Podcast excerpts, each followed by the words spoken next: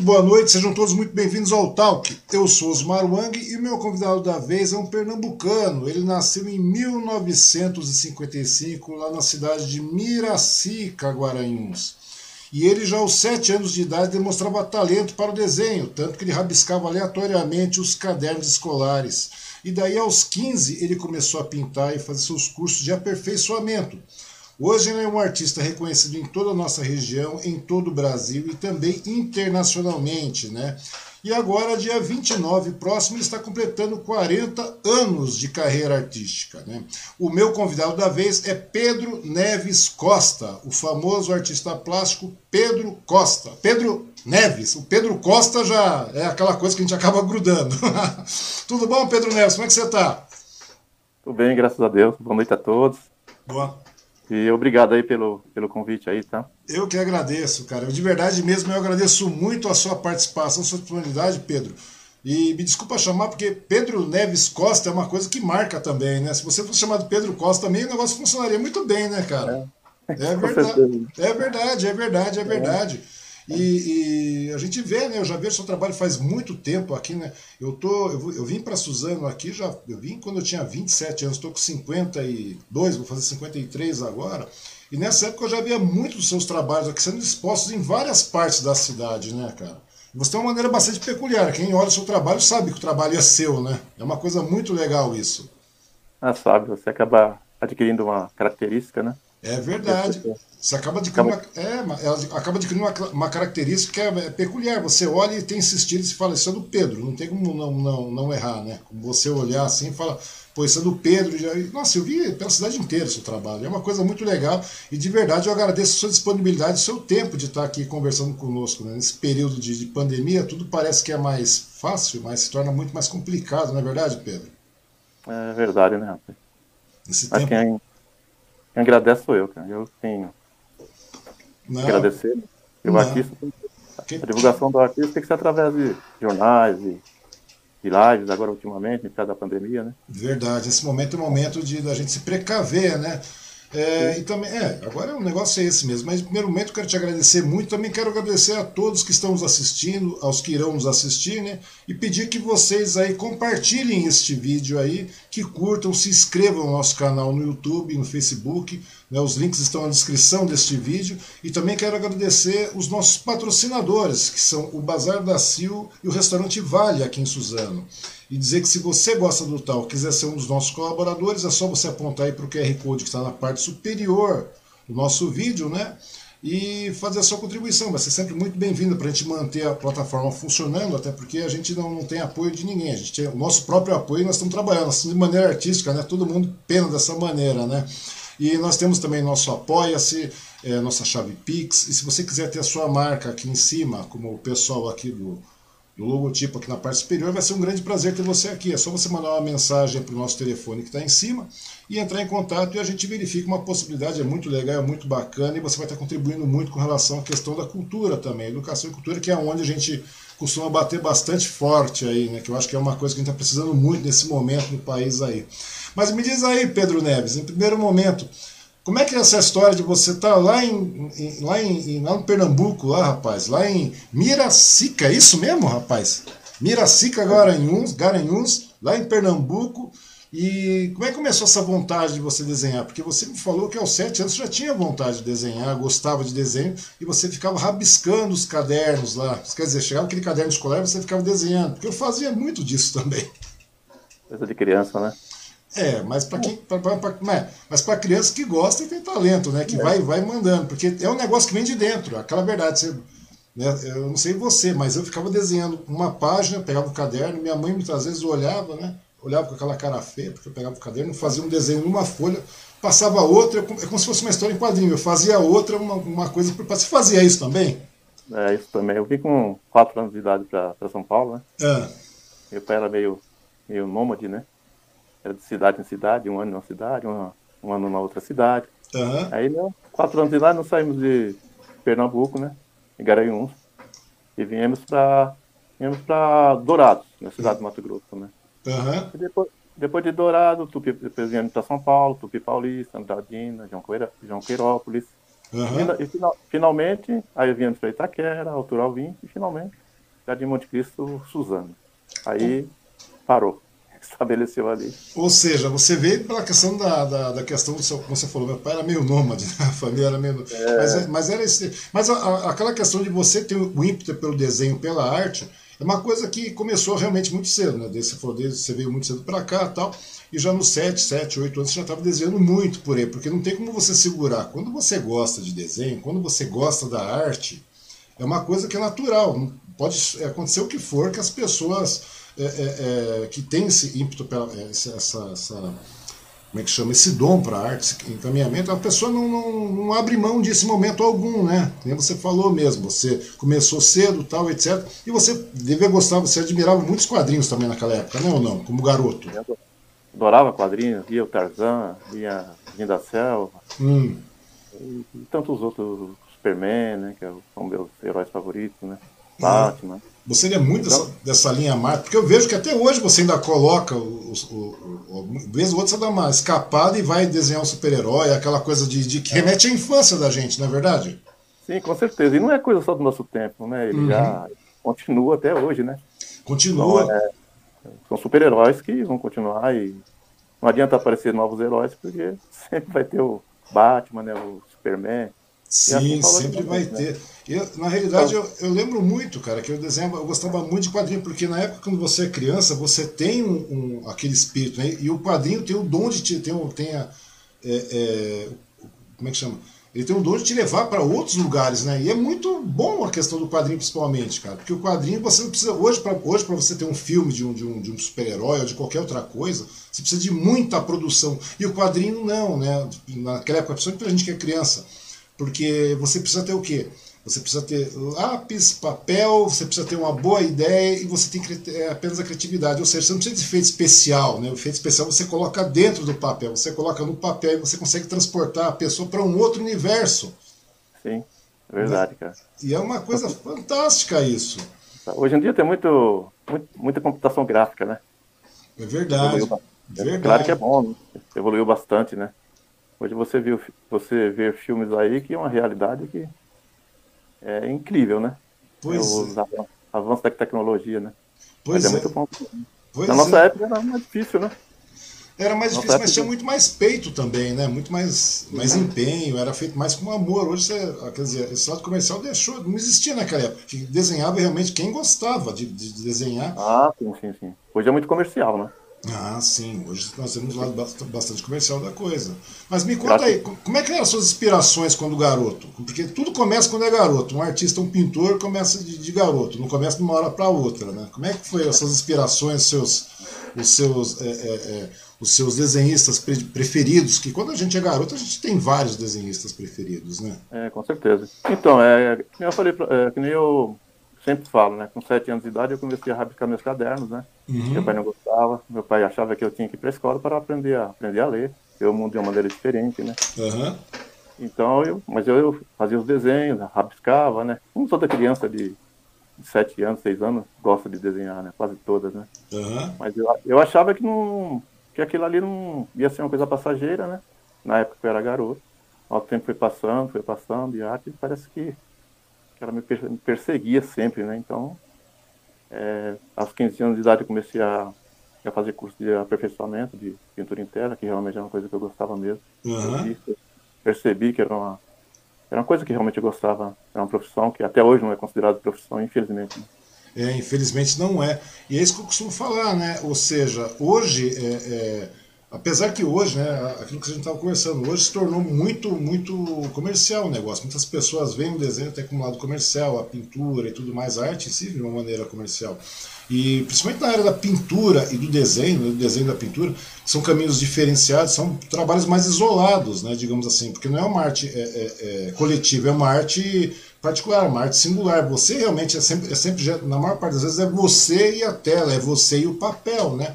Mas Sim. quando você começou assim, você teve muito, voltando àquela a, velha pergunta, você teve muitas inspirações, né? Eu, quando era garoto, eu adorava o Saul Buscema, aquele pessoal todo, porque eu lia muito a linha da Marvel, aquela coisa, Saul Buscema, John Byrne, que era um, pessoal antigo, né?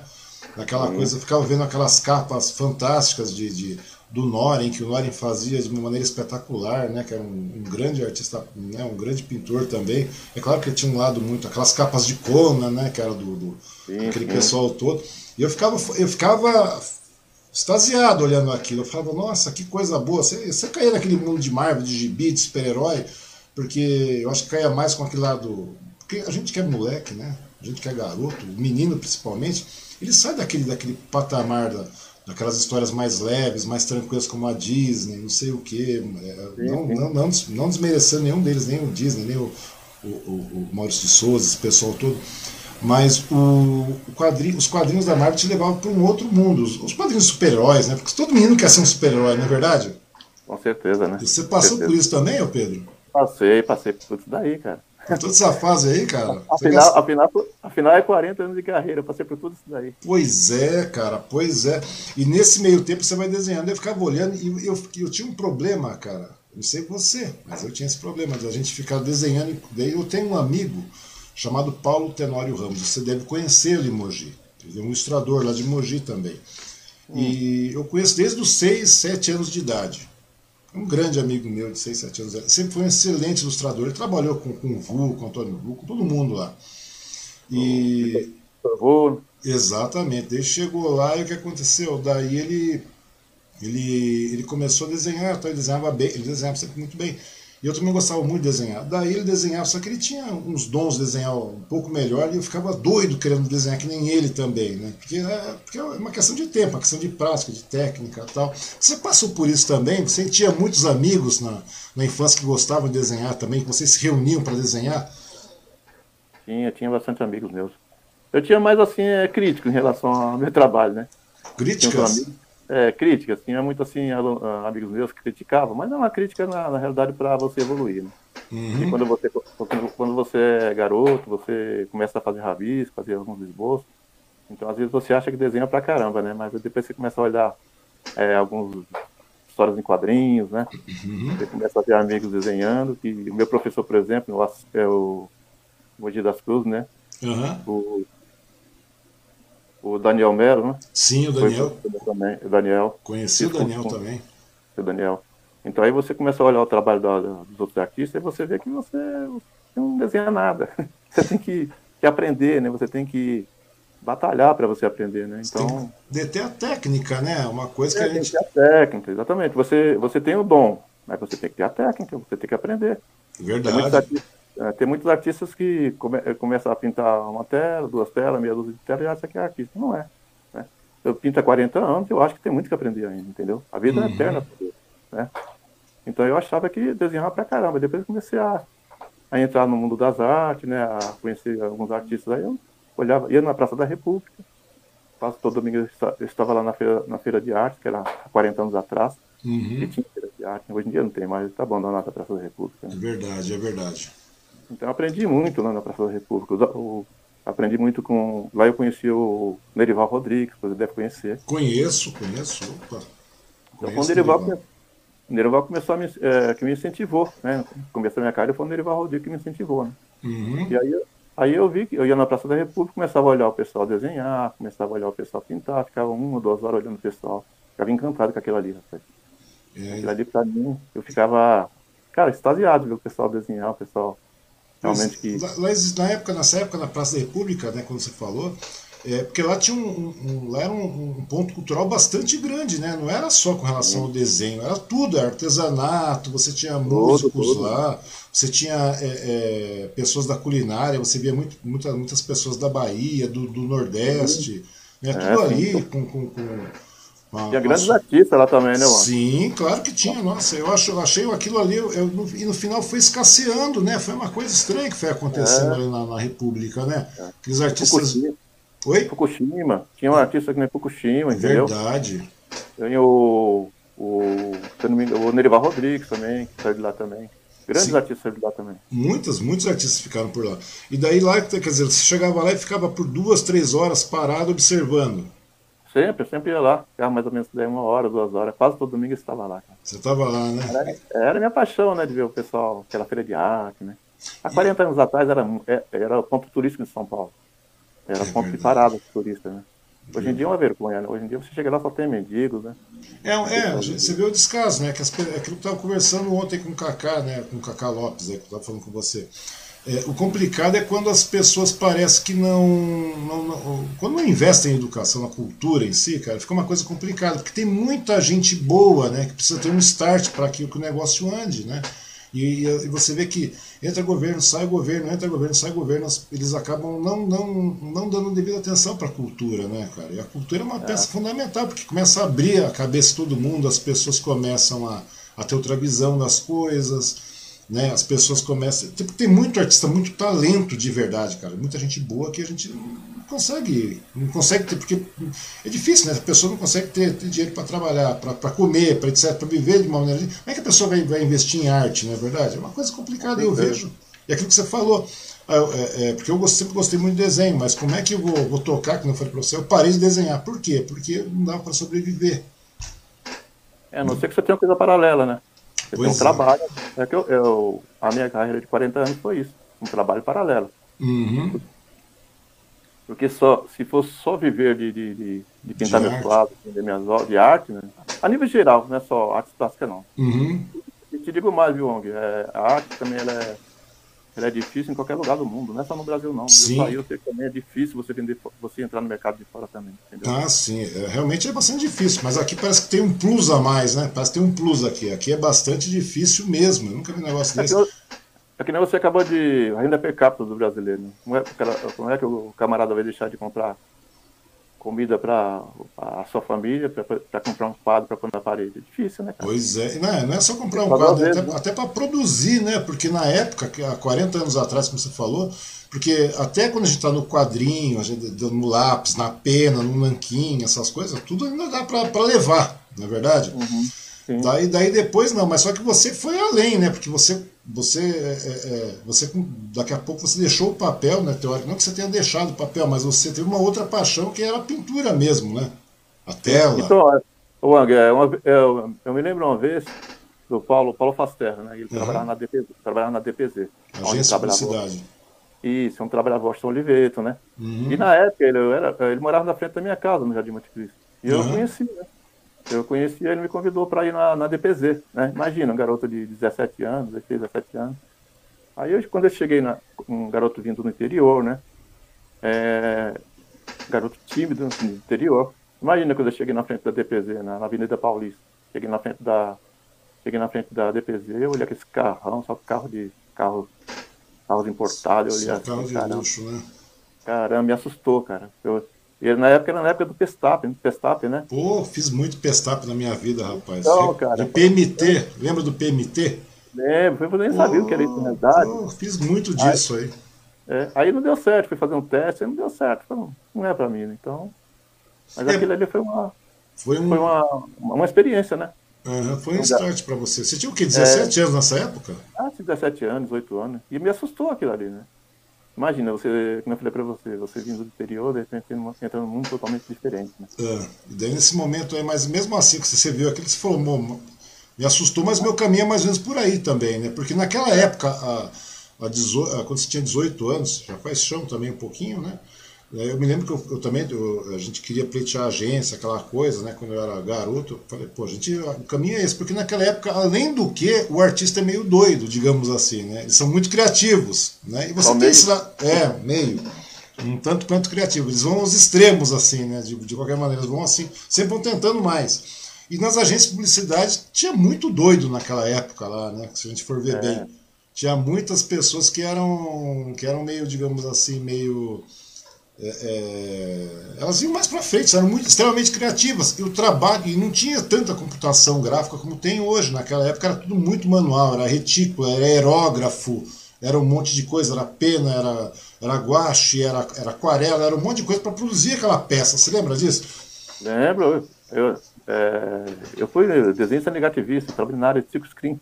É. Lembra quando você tirava oito cores no acetato? Sim, lembro tirar o azul, tirar o vermelho, tirar o bem assim paulatinamente. Sim, então, daí. Eu nessa área. 10 é. anos nessa área. 10 anos, né? 10 anos. Cheguei a trabalhar na, na Rafran, uhum. até com a estampava para Hang Luz, para OP.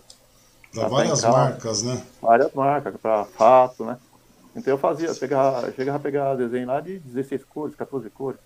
Você imagina tirar, tirar 14 cores, 16 cores num acetato, colar um no outro e assim por diante. E era muito difícil. E nessa época também, o silk screen de verdade, aqui hoje a gente vê um negócio muito industrializado, é muito rápido, né? muito preto branco, aquela coisa de entregar e tal. Mas nessa época não, porque a gente não tinha impressão em, em é, é, não. digital, não tinha nada disso, não tinha aquilo que a gente vê manual, hoje. Né? Era tudo na mão, né, cara? E para fazer, muitas é. vezes você você sabia que para você chegar a determinada cor não tinha como. Eu lembro disso que eu também fiz silk screen. Daí, né? daí você vai chegar, tá, eu, eu, não sei você, mas eu acho que você também deve ter perdido muito tempo naquelas galerias lá em São Paulo. A Galeria Pajé. Você já foi, não, é a Galeria Pajé. Tinha outra também, que era as, as grandes galerias, você lembra lá? Que era é, lá na. Eles vendiam muito material de silk screen naquela época. Eu era muito rato, eu ia lá direto, né? Eu era molecão, eu tinha 15 anos, 15, 14, 15 anos, eu ia sozinho, ia pra lá. É, galeria, é, galeria, galeria Pajé, não, Galeria do Rock. Exatamente, as galerias do rock lá, que tinham várias, tinham duas, né? Acho que duas, eram duas ou três, né? Você subia e no terceiro andar era onde ficavam as Primeiro andar parece que era o térreo era lanchonete, o segundo já começava os rock, no terceiro começavam o, o, mais rock, já começava a subir, vinha punk rock, não sei o que, etc. Os, Isso, exatamente. Os metaleiros tal, embaixo era mais, o pessoal gostava de Led Zeppelin, Rolling Stones, aquela coisa mais pauleira, e no terceiro andar era onde ficava o pessoal do Silk Screen, não é verdade? Exatamente. É verdade. Eu fui muito ali, ali era meu, espaço predileto ali. Pois é, você passava, você passava por lá e depois tinha a República, né? Você ia reto, você caía oh. na Praça da República. Eu fiz muito disso um, também, rapaz. Era um tour legal, né? Oh, era bom para aquela época, para a gente conhecer, né? A gente não conhecia nada. E, e, também eu fui muito para cá, fui a pé muitas vezes, porque eu não tinha dinheiro, né? Eu acho que é uma coisa que aconteceu também com você, você não tem dinheiro. Você tinha o dinheiro da passagem e olha lá, não é verdade? olha lá, hein? E olha lá, daí eu, eu, olha eu, lá. Eu vou, eu, eu, às vezes eu fico vendo, cara, a, a, a, sua história assim como. Porque a gente acaba vendo, né? A gente acaba conhecendo assim pelo, pelo, pelo pique. Eu falo, rapaz, muito da história do Pedro é a mesma coisa que eu fiz. De você chegar e não ter dinheiro de, de, de, de para nada. Você tinha dinheiro do trem, você ia do trem, muitas vezes só estava no Braz, porque não tinha integração, não tinha aquelas coisas, não tinha. Eu ia é. a pé do, do Braz, subia todo o Braz lá para checar e lá na, na, na na, na Praça da República. Você passava pela Sé, você fazia isso? Fazia, muitas vezes. Pô, e só para ver a arte, né, cara? Só para ver a arte, porque a gente não tinha dinheiro. Prazer, né? É, da, e vez ou outra. Sa... Tempos difíceis, né? Pois é, cara, eram tempos difíceis, mas eram tempos bons, né, cara, de aprendizado. Bom. Hoje você vê, hoje não dá nem para molecada fazer isso, né? Se a molecada sair daqui, pegar um trem e para ir a pé já era perigoso na nossa época. Você imagina hoje essa molecada, né? Não dá mais para fazer isso. Moleque... Hoje é bem mais fácil. É, tem muita baldeação, né? É. Metrô. Né? Não, é, tem também, mas tô falando, mas é, hoje em dia é meio difícil você pegar um, deixar um garoto de 13, 14 anos fazer isso, né? Sair ah, correndo 15 anos. Não, porque é muita. É, hoje nós, tá muito perigoso. E, e, também você não tem mais aquele acervo cultural que você tinha naquela época, né? Ah, com certeza. Você tem ali o o MASP, né, que também não é barato mais também, tá um pouco caro. É. A Pinacoteca, a Pinacoteca que é maravilhosa também, né. É verdade. Mas me conta uma coisa, daí você começou a chegar lá, Pedro, lá na, na, na, República, naquela época, você começou a olhar os quadros, você ficava vendo os artistas de rua, vários outros artistas que existiam lá, que existiam, e, e infelizmente acabaram desaparecendo, acabaram sendo pulverizados, né? E daí, daí você chegou, nesse meio tempo você começou, a, a, porque era, da paixão você falou, pô, eu quero aprender mais, porque a partir do momento de aprender você precisa de curso, precisa ter, você tem o dom, mas você não tem a técnica, não é verdade? Você conhece as é. técnicas e depois você desenvolve seu estilo. Como é que foi essa para você chegar nisso? Então, Wang, eu fui metalúrgico, assim, metalúrgico 15 anos, trabalhando uhum. na área de metalurgia, né? Trabalhei em São Bernardo, 4 anos e meio, trabalhei na resumindo, 15 anos eu trabalhei. E na, na parede das fábricas, eu ficava rabiscando, fazendo desenho na parede das fábricas, sabe? Uhum. Ah, e depois, depois de tudo isso daí, eu fazia caricatura do pessoal, colocava no banheiro, e aí era a gozação depois, né? Do pessoal cada risada, uhum. xingava, né? Mas era muito engraçado. Mas eu comecei mesmo aos 15, é, aos 17 anos a fazer um curso com o Sussumaramaki, Sussuma, Sussumaramaki de Mogi das Cruzes. Acho que uhum. você conhece. Sim. Que apareceu, né? Já faleceu com 86 anos, pelo menos, faleceu. Então, o primeiro curso foi com ele, que eu vi que eu vi que eu tinha que ir, né, fazer um curso de aperfeiçoamento, né? Uhum. Para aperfeiçoar a técnica. Aí fiz um ano com ele, com o Sussumaramaki. Depois, depois também, eu, depois o tempo foi passando, eu queria estudar na Pan-Americana de Artes. Aí meu pai, meu pai disse para mim que não tinha condições, realmente não tinha, porque imagina a família de nove irmãos, né? E você tem que trabalhar para ajudar em casa também. Então era difícil, né? Fica complicado, até porque, né, o material, o material, o material para você desenvolver conteúdo naquela época, uma tela custava caro, né? Eu, eu lembro Sim. que eu penava para comprar nanquim, rapaz. Você imagina para comprar tinta.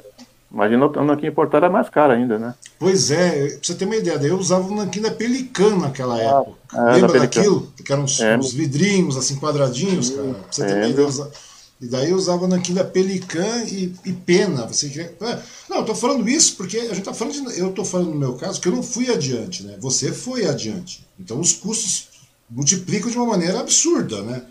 Os Sim, preços vão, vão, vão subindo muito, porque tela, tinta, pincéis, é, é, é, é, vários solventes e tudo mais que você tem, material de acervo que você tem que ter também, porque não é comprar tela e sair pintando uma torta direita, não é. Tem o curso, né? Tem o material que você tem de pesquisa, tudo mais, isso aí, isso torna muito caro, né? Nesse momento aí, como é que você. Como é que você é, é, é, mesmo, mesmo você trabalhando, era um material bastante caro. Digamos, se a gente tivesse. Hoje, se você é a pessoa. Ah, vou investir em material de pintura e vou trabalhar. Vamos pegar um salário mínimo, por exemplo, né? Você trabalhar, mesmo que você pegasse, tinha que separar uma verba para você poder sobreviver e uma verba para você poder investir na, na, na, na, na arte, cara. E a arte era uma coisa cara naquela época. Cara, era cara. Tinta, tinta era cara, pincéis eram, eram caros também. Era uhum. pincéis, pincéis bom, mais ou menos, tem que ser um a mata tropical, né? Então é, eu comprava uma, uma meia dúzia de tinta. Era difícil, porque eu não ganhava bem, né? Uhum. Eu, o salário era pouco, né? Eu trabalhava metal, como metalúrgico, uma parte dava pro meu pai. E uma parte eu guardava, guardava para comprar tinta, né? Tela, né? Uhum. E, e, vem cá, e, e, nessa história toda aí, seu pai, nesse meio tempo que você estava todo mundo vivo, né? Todo mundo estava lá, e, e, você é de uma família de nove irmãos, é isso mesmo? É, nove irmãos, agora são sete que Dois que, faleceram. Né? Dois faleceram. Uhum. Acho que sejam, eram sete, né? nove, nove irmãos.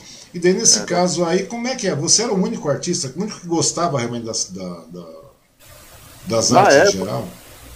É, na época, o único normal era eu, né? Hum, o único normal. Era eu. Então, normal, o diferente da família era eu. Hum. Mas depois, depois meu irmão, o José, José Neves também, né? Uhum. Começou, a fazer, começou a fazer esculturas, escultura em argila, né? Uhum. Aí depois eu sei bastante cultura de argila. A expôs muito em Mogi das Cruzes. Uhum. E eu, meu irmão, só que meu, é, a seguir assim a carreira de artista mesmo, eu mesmo. Uhum. Mas, aí, mas vem cá, mas a pergunta bem é essa aí. Como é que o pai, o pai, a mãe vê isso aí no via? Porque era uma situação complicada também, né? Ele chega lá porque é um negócio caro. Ele, o seu pai, como é que, como é que eles reagiram isso aí? Quando você falou, não, vamos, vamos investir nisso aqui, eu quero investir nisso, tal, eu quero ser artista, eu gosto disso. Como é que, como é que foi a reação do, do, do dos pais nesse momento. Porque meu pai olhava para mim e falava, vai estudar, moleque. Meu pai falava isso. É, era a mesma coisa com meu pai, sabe? Meu pai. Meu pai. Minha mãe não, minha mãe era minha fã, né? Hum. Todos, os quadros, todos os quadros que eu pintava, minha mãe queria para ela, né? Aí ela chegava lá no quarto, via eu pintando. Meu pai não, meu pai falava que aquilo lá não era. não dava dinheiro, né? Não era profissão, né? É, não era profissão, que eu tinha que estudar uma profissão mesmo, aquilo era tinha coisa pra gente rica, hum. a gente fazer, né? Que não dava dinheiro, né? E de, aí... certa maneira, de certa maneira ele tinha razão, né? Fazer não, o quê? É, de certa forma tem razão, mas também, é. mas, mas, mas também é aquela coisa, né? Eu acho que tudo o que conta muito também é a questão da, da, da, sua felicidade. Você passa a ter uma felicidade pessoal nisso aí, né, cara? Você é muito mais realizado do que se você ficasse digamos, vamos a vida inteira pegar todo o meu, meu trabalho que eu, eu, tive no chão de fábrica, ou trabalhando aqui, ou trabalhando ali, de uma maneira, e sufocasse lá do artista. Você não seria uma pessoa é, realizada. Hoje eu vejo você uma pessoa realizada, né, tranquila com relação a isso. Você desenha, você tem seu estilo, você pinta, e você fala, você tem uma, uma liberdade a mais do que, que muitas pessoas não têm essa oportunidade, né, cara? É uma coisa complicada. E o artista, como eu falei, vai além. O artista não pode ficar preso, não é verdade? Sim, com certeza. Então, mas aqui, é, eu estava falando para você que eu, eu queria, queria, estudar na Pan-Americana de Arte, né, era meu sonho, mas não deu. Uhum. Aí de tanto eu, de tanto eu perturbar meu pai, ele, ele acabou é, arrumando a Instituto Universal Brasileiro. Ah, né? ah é, é, Até hoje tem, né? A primeira escola por correspondência, né? Por correspondência. Então, meu pai arrumou, é, meu pai arrumou, a única coisa que eu posso arrumar para você, que eu, que eu vejo que não tem jeito mesmo, uhum. não adianta eu conversar com você, porque não tem jeito. Então, vai estudar na, na Instituto Universal Brasileiro. Você, você, pegou, você pegou as apostilas do Instituto Universal Brasileiro, cara, aquele desenho artístico publicitário? Peguei, cara. Peguei. rapaz, você viu? Eu tô falando que a gente pegou a mesma vida quase. É, só que eu só tenho só as folhas, né? porque sabe aquelas folhas que eles faziam a correção depois? Sim. Mandava os desenhos para você copiar, né? Uhum. E depois eles corrigiam. Tinha para português também, na, na, na apostila também, né? E corrigia. Só tem, tem os primeiros desenhos que eu fiz, da Título Universal Brasileiro. Tem o diploma também que eles deram. Uhum. Consegui também o diploma. Acho que foi um ano que eu fiz também. Mas você aprende pouca coisa, né, ONG? Porque não tem o professor ali para te ensinar, né? Verdade, às vezes, verdade. Às vezes você tem às vezes você tem dúvida e você não tem como tirar as dúvidas, né? Esse é o grande problema, né? Não tem, você não, você não consegue funcionar, né, Pedro? Porque é muito. Não, e, não. E, não tem, e não tem aquela questão da. Por não ser presencial, também não existe questão do compromisso também, né? E o material, além do que o material didático era muito fraco, a grande verdade é essa, né? Que tinha curso de tudo lá, né? Ah, cura Sim. câncer, cura, também tem curso de como. Tinha curso de tudo naquele negócio lá, né? É, tinha, tinha curso de tudo no Instituto Universal Brasileiro. Tinha curso de tudo, né? Mas você não. Mas já que, já que não dava para estudar uma, uma Pan-Americana de Artes, né? Que era classe, na realidade era essa faculdade na, na época, né? Uhum. Até hoje, na escola cara. Então eu fiz mas eu fui feliz fazendo esse curso aí. Pelo menos não foi assim um. Foi um passo, né? Um passo para seguir a carreira de artista, né? Uhum. Mas mesmo assim é pouco, né? Foi pouco para você, continuou sendo pouco. Você continuou, é, é, daí você foi procurar outros cursos também, não foi? Foi, fazer curso de aperfeiçoamento, né? Uhum. tinha que, todas as vezes que eu ia para a Praça da República, em algumas exposições, e via exposições de alguns amigos aí, eu via que tinha, via o trabalho do Paulo Ascencio, né, do Lúcio Bittencourt, que é uhum. Cultura, e eu via Nerival, eu via que eu tinha que realmente aprender, né, tinha que evoluir, né, aprender técnica, ver trabalhos diferentes, né, diferenciados, né, você não pode ficar só naquele, só no, só no acadêmico. Sim. na realidade eu sou um pintor clássico, né, não adianta eu Hoje em dia eu faço de tudo um pouco, né? Mas a minha essência é clássica mesmo, né? Uhum. Depois, depois dos cursos eu comecei a, em 1981, a, a se dedicar realmente à, à carreira de artista mesmo, a seguir a carreira mesmo. Pois é, em 81, né, no caso. Quer dizer, já tem bastante chão, né? Se você calcular aí, já são uns 40 anos, tá falando mesmo, né? 40 anos, né? 40, 40 anos. anos. Então, você já passou muito apuro, né? E você, já. Chegou, você já chegou a, a porque na realidade é aquilo que a gente falou, porque é uma, uma, uma questão que você não tem reconhecimento, é dificilmente alguém vai. vai é, na, principalmente hoje é difícil, naquela época era muito mais difícil o pessoal investir em arte, comprar arte e fazer com que as pessoas vivam de arte. Né? Eu tenho uma conhecida. Uhum. Principalmente a divulgação, né, Wang? Divulgar, é, divulgar o seu trabalho. Quando você está começando, imagina eu começando meu trabalho, começando, começando em 1981, a carreira de artista, uhum. e você não tem ninguém, ninguém te procura, a imprensa não te procura, né? Porque você não é conhecido, ninguém te conhece. Quem é o Pedro Neves na época? Verdade. Ninguém. Não é verdade? Verdade. Aí, né? aí ao passar, é, paulatinamente você vai construindo sua carreira, né? Uhum. Dando, um e para você expor seu trabalho, como é que era? Como é, como é que no começo? Porque você tinha que expor, porque a gente, você pintava, você desenhava, etc e tal. E, e para expor esse trabalho todo, tudo, tudo que você estava produzindo, porque querendo ou não, o artista não para. Ele vendendo ou não vendendo, ele não para, ele continua produzindo. É eu estava conversando com uma amiga minha de Mogi, a Lídia Costa, não sei se você a ah, conhece. Minha amiga. Conhece a Lídia? Então, artista, a Lídia. Então, a Lídia, ela, ela, ela, também tem esse problema, né? Não, não, não, diria, não diria que é um problema, mas é, é do artista isso. Porque se ele vende ou não vende a arte, ele vai continuar produzindo a arte. Não é verdade? Daí, só, é, só que chega em determinado, você tem que, tem que expor essa arte também, porque você tem que dar vazão àquilo, e não é só você produzir e guardar, é você produzir e compartilhar essa arte com as pessoas, a sua arte, seu talento com as pessoas, não é verdade? Como é que você, você fazia pode... para expor? Então, eu pegava rabeira com os outros artistas, né? É. Conheci muita gente na Praça da República, o Nerival, o Nerival é. também, aonde tinha exposições, o Nerival me convidava. Aí eu ia na rabeira do pessoal, né? Do Bittencourt do, do Paulo Ascension, né? Uhum. Do, e tantos outros artistas que eu sempre coletivo, participei, de várias, participei no começo de várias coletivas. E aquilo uhum. para mim era aquilo para mim era uma, era uma glória para mim na época, né? Imagina, que não é conhecido, com, com artista já conhecido. Né? E no começo, porque na realidade você não tem, não tem marchand, não tem nada, só você e você, né? Não tem ninguém marchand que agencia. É, marchand somos nós mesmo, né? Marchand era você mesmo, né? Eu mesmo, era eu e eu, né? Eu, eu, eu e Deus, né? E vem cá, e no começo, você chegou a, você chegou a vender algum quadro assim no começo? Eu vendia para amigos, né? Fazia hum. muito quadro de presente, assim que você também, né? Porque sempre me dá muito é, presente. É, né? é, já desenhava muito, desenhava muito e ficava distribuindo os desenhos assim, eu gostava. Tem muita gente que tem desenho até hoje, cara. Coisa de 30 anos para mais, 40 anos para mais, coisa de moleque tem. Mas mesmo assim, mas quando você chega a vender mesmo para uma pessoa desconhecida, que não é seu amigo, está comprando entre aspas para te ajudar, né? Aquela coisa, ah, vou comprar para ele comprar, vou comprar tal para ajudar, porque geralmente é assim, né? Depois ajuda tal para dar aquele incentivo. A ajuda que eu digo é incentivo, não é questão do dinheiro, porque o dinheiro é quase nada para incentivar você a continuar. Mas daí quando você chegou a vender o primeiro quadro assim numa, numa exposição para um desconhecido, o cara olhou para sua, sua peça, para sua obra, olhou e falou: Eu gostei, quero comprar. Quanto custa, Pedro? O primeiro quadro que eu vendi foi para um amigo meu que já, hum. já faleceu, né? Já, já faleceu já, o Joãozinho, né? Hum. Ele é um crítico ferrinho da minha arte, né? Eu tava pintando no quadro, pintando no quarto, e chegava lá, pô, esse trabalho não tá legal, essa coisa aqui não tá, não tá batendo, a composição não tá legal, sabe? Hum. E eu, eu ficava, muito, ficava muito chateado com isso daí, né? Hum. Mas ele, ele é uma pessoa muito inteligente, né? Uma pessoa, pessoa assim, bem, bem culta, né? E eu acabava aceitando, né? Falei, pensando bem, ele tem razão. E ia acertando. Ele foi o primeiro a comprar um quadro meu. Foi o primeiro, mas ele não comprou para ele comprou para incentivar ou comprou porque agora tá bom, é, eu gostei. Não, ele, ele, era chato mesmo, ele comprou porque ele realmente gostou mesmo. Sabe? É verdade? E daí, daí, daí, você começou, falou, pô, dobrei esse cara, daí consegui vender. É. Daí, mas, é. mas, mas isso aí era um conhecido. E o primeiro desconhecido, cara? Porque o primeiro lembro, desconhecido mas... é uma. Mas não, mas você, na hora que você vende assim, você não sentiu, falou, opa, tô. Nossa, quando você vende é uma emoção muito grande, né? É, sua, primeira, sua primeira obra, né? mesmo, mesmo, mesmo sendo para um amigo, né? Uhum. Quando, você vende, quando você vende sua obra, é como se.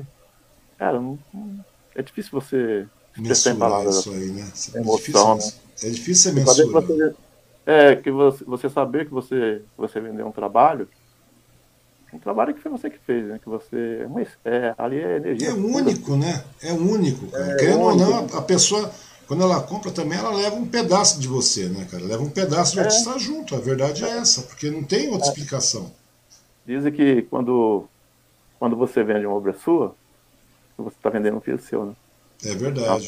É, cada quadro é um filho seu, é parte sua, é parte do tempo que você ficou ali pintando, né? Sendo sua, querendo passar alguma coisa, alguma mensagem, né? independente do que seja, você sempre está passando alguma mensagem, né? Uhum. Pode, ser, pode, ser, um cavalo, pode ser uma flor, pode ser um abstrato, mas você está passando alguma mensagem. Né? Sim. Né?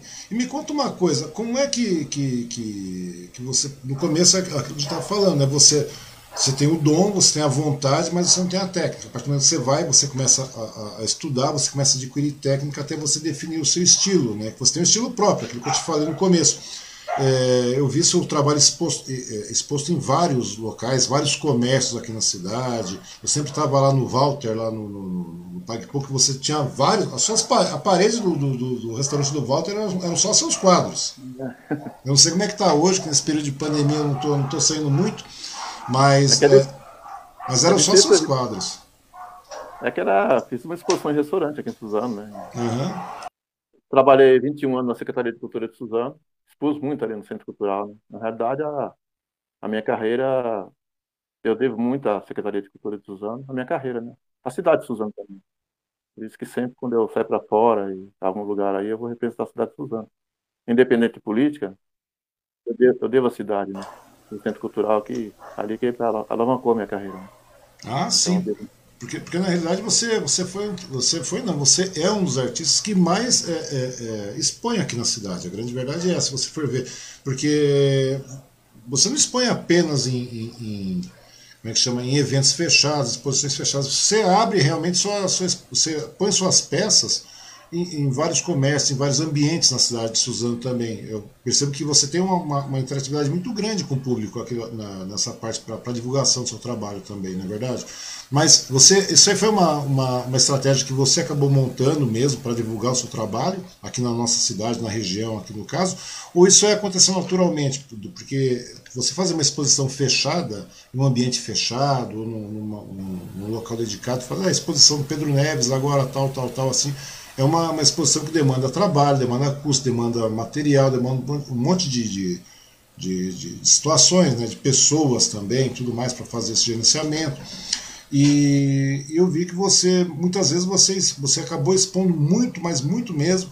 É, por exemplo, a gente não imaginava, por exemplo, eu não imaginava chegar no, no Walter lá, que o Walter tem um volume bastante grande de gente lá, o Walter e a dona Marisa, e daqui a pouco tava suas paredes lotadas, todas as paredes lotadas de. de todo, não tinha, todo, você sabe que é verdade, né?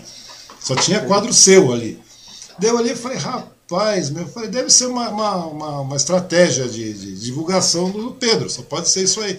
É assim mesmo que, que acabou acontecendo? As pessoas chamavam? Como é que foi para você chegar dessa maneira na cidade assim? Começo foi difícil, né, mano? Começo hum. foi difícil. Eu tinha que correr atrás mesmo, né? Correr atrás, porque ninguém te chamava para expor, né? Principalmente galerias, é, centros culturais, é muito difícil você entrar, né? Uhum. É como eu falei para você, no começo ninguém te conhece. E então você é um anônimo, né? então você tem que ir atrás. Quem me ajudou muito foi o Gil Fuentes, né? No, na época do coluna social dele, de Mogi das Cruzes, Suzano também. Uhum. 40 anos de carreira, ele sempre acompanhou o meu trabalho, sempre divulgou meu trabalho. A minha primeira matéria que saiu no jornal, eu tive que procurar com uma lupa, cara. Acho que tinha quatro, cinco linhas só, né? Aí eu, nossa, eu fiquei muito chateado, né? Caramba, caramba, pô, não sai matéria, eu fui procurando, procurando, tinha umas duas, três linhas no jornal. Hum. Então aquilo ali, para quem está começando, você sabe que é muito difícil, né? É complicado, cara. Caramba, né? Então. Aí o tempo foi passando, o tempo foi passando, você vai, você vai fazendo um monte de exposições, vai se tornando conhecido, vai entrando no meio também, né? Vai uhum. vendo o trabalho desses artistas, começa a ir em museus também. Ia sempre no MASP, né? No, na Pinacoteca, no Museu do Ipiranga para da República, algumas, algumas exposições de amigos que Mogi das Cruzes. Então você acaba se tornando, entrando no meio, né? Tornando conhecido. E a carreira é assim, você sabe, né, que tem que ser assim, né? Devagarinho, né? Tem que ser dessa forma, né? Que você está há 40 anos ainda tem muita coisa para mostrar ainda, não é verdade, Pedro? Você já, você já, já tem um, você já tem uma ideia, vamos tirar, tirando os, os esboços, rascunho, aquela coisa toda, você já tem uma ideia de quantas, quantas obras você já produziu, Pedro? É, 4.028 quadros. 4.028 quadros? quadros? Durante 40 anos de carreira. Fora os murais, né? É, pois Fora é, pois é, pois é. Porque o mural geralmente você, é, uma, é uma, uma situação mais esporádica, aquela coisa. Mas em, em, em, em obras, em quadros, 4.028 quadros? É, 4.028. E como é que você dedica esse tempo? Porque uma obra, você não. Por mais que seja, a obra não é só o tempo da pintura, a obra é o tempo da pesquisa, é o tempo da inspiração. E tem dia que. O, o artista funciona mais ou menos assim. Não estou falando que eu seja uma grande coisa, mas eu, eu particularmente, eu começo uma coisa de repente você tem que estar no pique. Muitas vezes você senta, você fica em frente ao papel, em frente à tela, você fazer o seu rascunho, aquela coisa toda.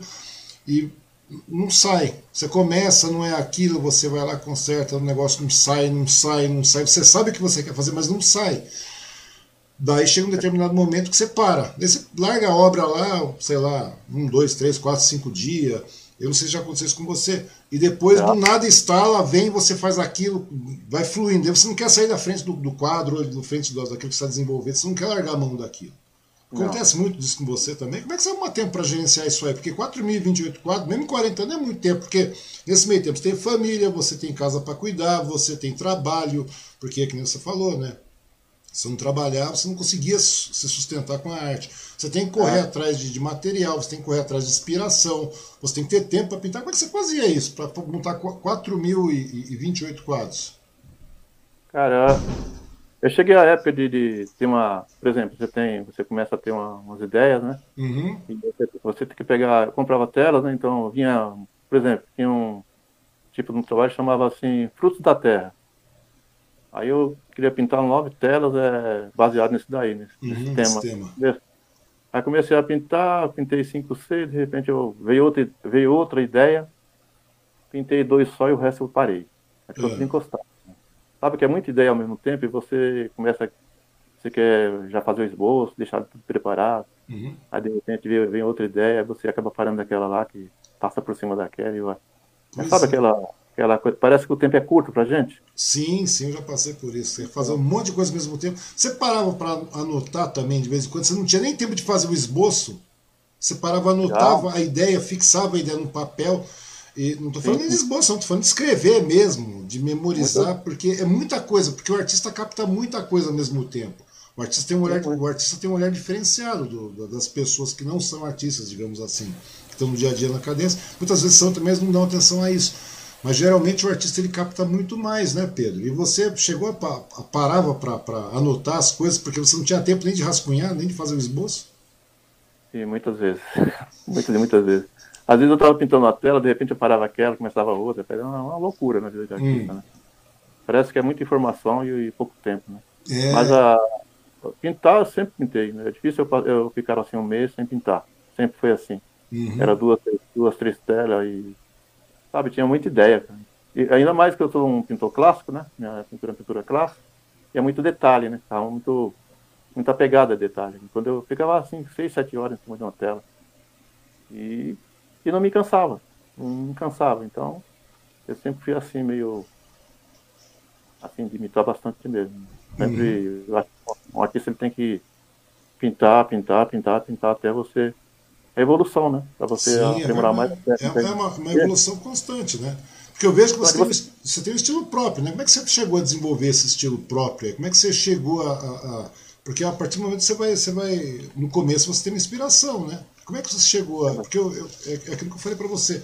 Tem quadros que você olha, não precisa nem ver a assinatura, você fala, esse é do Pedro, esse é Pedro Neves, esse é fulano de tal, esse é fulano de tal.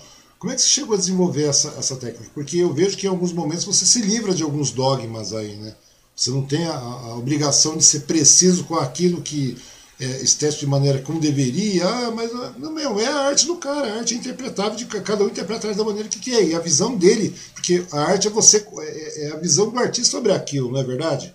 Sobre Sim, determinado, determinado, determinado assunto. Por exemplo, você, a gente precisa de muito, você pode pegar, você pegar Picasso, você pega Monet, se você pegar esses artistas todos aí, não, ah, mas isso aí não condiz. Pera aí, não condiz com o quê? É o artista, é a visão do artista. Ele está colocando a visão dele ali, como deveria ser. Você pode pegar uma árvore, colocar uma árvore ali e ter. Romero Brito mesmo. Você pode pegar o Romero Brito, que ele faz um monte de coisa. Falar, ah, mas isso aí não condiz com a realidade. Mas, meu amigo, isso aí é a arte do cara. É o estilo do cara. É a maneira dele interpretar, dele enxergar as coisas. Eu estou errado no que eu estou falando, Pedro? Não, você está certo. Inclusive, tem pessoas que não gostam de Romero Brito, né? Inclusive, os críticos de arte achavam que ele ia aparecer e ia desaparecer. Hum. E foi ao contrário, né? Ele continuou, continuou até hoje, né? E ganhando muito dinheiro, né? Pois é, é já que de uma maneira mercadológica já, né? Eu acho que até mesmo a arte já ficou meio, meio para segundo, terceiro plano lá, mas já ficou um negócio. Mas se você for é, marqueteiro, ver... né? É, virou uma arte da coisa. Né? Agora, se você vê a arte mesmo, se você pegar é, é, o próprio Da Vinci mesmo lá, ele tinha uma visão diferenciada das coisas. É. Se você chegar a ver o, o Michelangelo como ele pintava, porque o Michelangelo era um excelente pintor na época, artista plástico, mas um excelente pintor, apesar da, da, da, época do renascentismo, aquela coisa toda, ele, ele tinha uma visão. Para ele, mulher era daquele jeito, homem daquele jeito, tá, a, a, tudo, tudo aquele arco celestial que eles pensavam era daquela maneira, era a maneira que o cara enxergava. Ah, mas isso aí não condiz com a realidade. Se você chegar hoje, pra, pra, se você pegar as peças do Picasso, de todo mundo lá, do, do Salvador Dali também, né? As pessoas falam, nossa, mas isso aí não tem nada a ver. Como não tem nada a ver? É a visão do cara, o artista que está. A partir do momento que você você está se propondo a ver um quadro ou ver uma, uma obra de arte, está se propondo a não ficar. É, é, acho que é diferente, né? A pessoa tem que começar a, ver, a, a, tentar compreender a visão do artista, não é, o Pedro? Sim. É, você uh, acabou falando de Leonardo da Vinci, né? Eu, para mim, o, o artista número um para mim, número um sempre foi Leonardo da Vinci, né? Uhum. Queria pintar igual a ele, quem, quem me dera, né? É, o Davi, é o Davi, Davi tipo, passeou em tudo que era canto, né? na ciência, Nossa, na anatomia. um gênio, né? O cara era um gênio, cara. O cara era um gênio. A grande verdade é, é essa. Michelangelo também, só que Michelangelo gostava mais de escultura, né? O forte Sim. dele era escultura. Nem Moisés, né? Moisés é fantástico, né? Tem comentário, Sim, né? É. O gozar, né? O, pensando bem, né? No caso da, da, do Michelangelo lá, é, o Da Vinci, no caso. O Da Vinci só não pegou a capela para pintar porque ele era muito doido, né? Ele fazia um monte de coisa ao mesmo tempo, na é verdade. Ele não, não... O homem estava enfiado em tudo quanto é canto, né, cara? Eu fico imaginando como, como, como seria um Da Vinci nos dias de hoje, cara. Nossa, era muito culto, né? Então. O cara era muito inteligente, o cara era muito inteligente. Eu estava vendo os esboços dele aí né, pela internet onde ele, ele dissecava todos os cadáveres para ver como é que funcionava, como o ser humano funcionava pra, por dentro. Né? Você imagina, naquela época, como é que fazia Na época, né? Na época, ele comprava o cadáver, cortava o cadáver, ficava desenhando para entender o negócio. É, mas ele tinha a aprovação do, do, do papado na época, né? Da igreja católica, né? É. Ele era queimado vivo, né? É verdade. Verdade. E Michelangelo também fazia isso daí, né? Fazia, né? Só, né? Só que eles podiam fazer isso daí, né? Ah, é, eles faziam de uma maneira. É, eles faziam de uma maneira meio. Mas faziam. Agora você é, vê. Né? Pintores do, do, dos reis da época, né? Do, do, dos papas também, então. Podia, Sim, né? tinha uma aval daquele povo todo, né, cara? Eles conseguiam fazer, porque eles eram umas exceções, né? Se você verificar. É. Então, e eles. E eram rebeldes, né? Desculpa, eu não entendi. E eram rebeldes. E eram rebeldes Sim, também. opa, como eram rebeldes? Principalmente Michelangelo, né? Sim, todos eles eram, eram rebeldes. Aquela maneira deles, deles se posicionarem, todos eles eram rebeldes. Porque o artista em si é um tanto quanto rebelde. Não tem como a gente falar que não. Sim, não é, é verdade? verdade? O artista é rebelde, o artista é provocador, cara. Às vezes você Sim. olha, você fala aquilo, não, vou fazer dessa maneira porque é o que eu acho e é a maneira que eu também tenho como provocar muitas vezes. Você pode verificar aí, a gente estava falando de Da Vinci, de, de, de de Michelangelo, e não é só isso não, você vai pegando Rafael, você vai pegando esse povo todo que já foi um pouco mais para cima.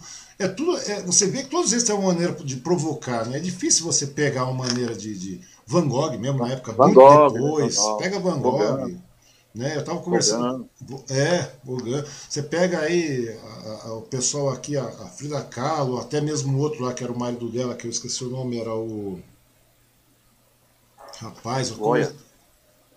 Francisco Goya. É, Moia, né?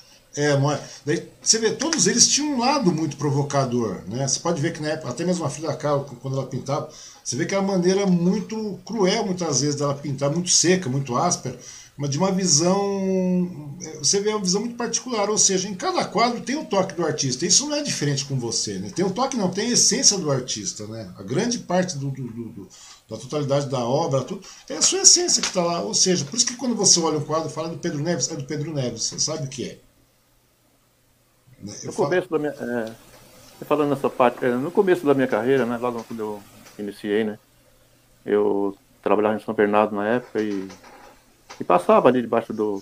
Passava debaixo do viaduto ali, né, em São Bernardo. Uhum. Via, via aquelas pessoas, né, dormindo ao relento, né, então eu comecei a pintar, né? Comecei a reproduzir aquelas uhum. figuras, né? aquelas pessoas, né? Nos meus quadros, cara. Só que eu, na hora de expor, tudo legal, era legal, o pessoal gostava, mas não tava, né? Uma visão assim do, da miséria, do. Sabe? Então você não vende, né? Você tem que fazer uma coisa mais bonita, né? Infelizmente é isso, né? Ah, sim, isso é verdade, isso é verdade. Porque tudo muda, né, cara? Mas não é só é. questão de vender, mas mesmo assim, porque você tem 4.028 obras é, feitas. Essas 4.028 obras nesse seu trabalho todo, se você me permite, eu tenho alguns conteúdos aqui, eu vou colocar aqui é, um vídeo, né, que você forneceu também, que tem uma, uma, uma passagem, a gente vai conversando nesse meio tempo, aí eu vou colocar o vídeo ao lado aí, Opa, aqui eu acho que fica mais fácil para a gente poder conversar, né? O vídeo tem quatro minutos, dá para ver um pouco das suas obras aí. É um uhum. apanhado geral, né? É um apanhado geral. De obras atuais, né? Sim, um apanhado geral. E nesse caso aí, Pedro, você, você, como você falou, né? Eu vejo que você.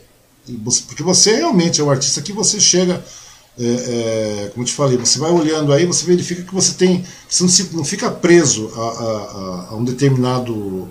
Fala, apesar não. de ser clássico tudo mais, você não fica preso a isso aí, né? A esses estilos, essas coisas todas. Você impõe o seu estilo dentro de outros estilos. Sim, eu gosto um pouco do abstrato, se soltar um pouco mais, né? Uhum. Às vezes no, na pintura clássica você fica muito preso a detalhes, né? Aí você fica horas e horas naqueles detalhes. Então, às vezes, o abstrato é para você se soltar um pouco, né? Ah, faço um pouco do moderno também. Um pouco de cada coisa, né? Um pouco de cada coisa. Ou seja, você, você passeia entre todos os estilos, né? Na grande verdade é essa, né? E você passei, sempre. Passei pelo impressionismo, passei pelo. um pouco do, do naif no começo, né? Passei pelo. um pouco do cubismo também. Então, eu, eu, surrealismo, que eu adorava também o Salvador Dali, adoro o Salvador uhum. Dali. Acho que um dos grandes do século XX, acho que é um dos grandes surrealistas, né? Magritte, uhum. né? E então eu sou um artista que eu não me, não, não, me prendo muito assim a. Por exemplo, as pessoas chegam pra, pra mim, ah, dá pra você pintar um retrato? Sim. Você tem que sobreviver, né, cara? Sim. Você tem a, o trabalho que você faz para você participar de salões, né? Sim. E tem os outros que você faz para você vender, para você sobreviver, né? As encomendas que você pega, né? Sim, exatamente. Eu queria te perguntar, existem muitas encomendas, o mercado ainda comporta muitas encomendas hoje desse mundo tão digital que nós estamos vivendo, Pedro? Alguma, eu pego algum, alguns retratos de vez em quando, algumas paisagens eu pego. Acho que devido ao conhecimento que você tem também. Né? Uhum. É, é, é, sempre foi difícil, sempre vai ser. Mesmo, mesmo assim com arte digital, ultimamente, mesmo assim, a pintura é outra coisa, a pintura, a pintura na tela é outra coisa. Né? Porque a pintura traz a essência mesmo da pessoa, né, cara? É coisa que você não consegue ver, né? Hoje em dia você pega, as pessoas tiram uma foto, adequam foto, fazem produção digital, e o negócio não flui da maneira como tem que fluir, né? E você vê que. As ah, pessoas às vezes. Uhum. É, desculpa aí. Não, não, não, pode falar, né? Eu tô, eu tô olhando aqui, eu tô vendo aqui, né? Apesar do slide ser um pouco rápido, né? Aquele slide que você tinha passado. Mas eu vejo que você realmente não, não, se prende mesmo, né, cara? Você vai e, e, Muitas vezes você coloca, por exemplo, nós temos um cavalo primeiro plano, e só que daí eu vejo que você não. não você coloca o cavalo ali, me, per, me, per, me perdoa se estiver errado.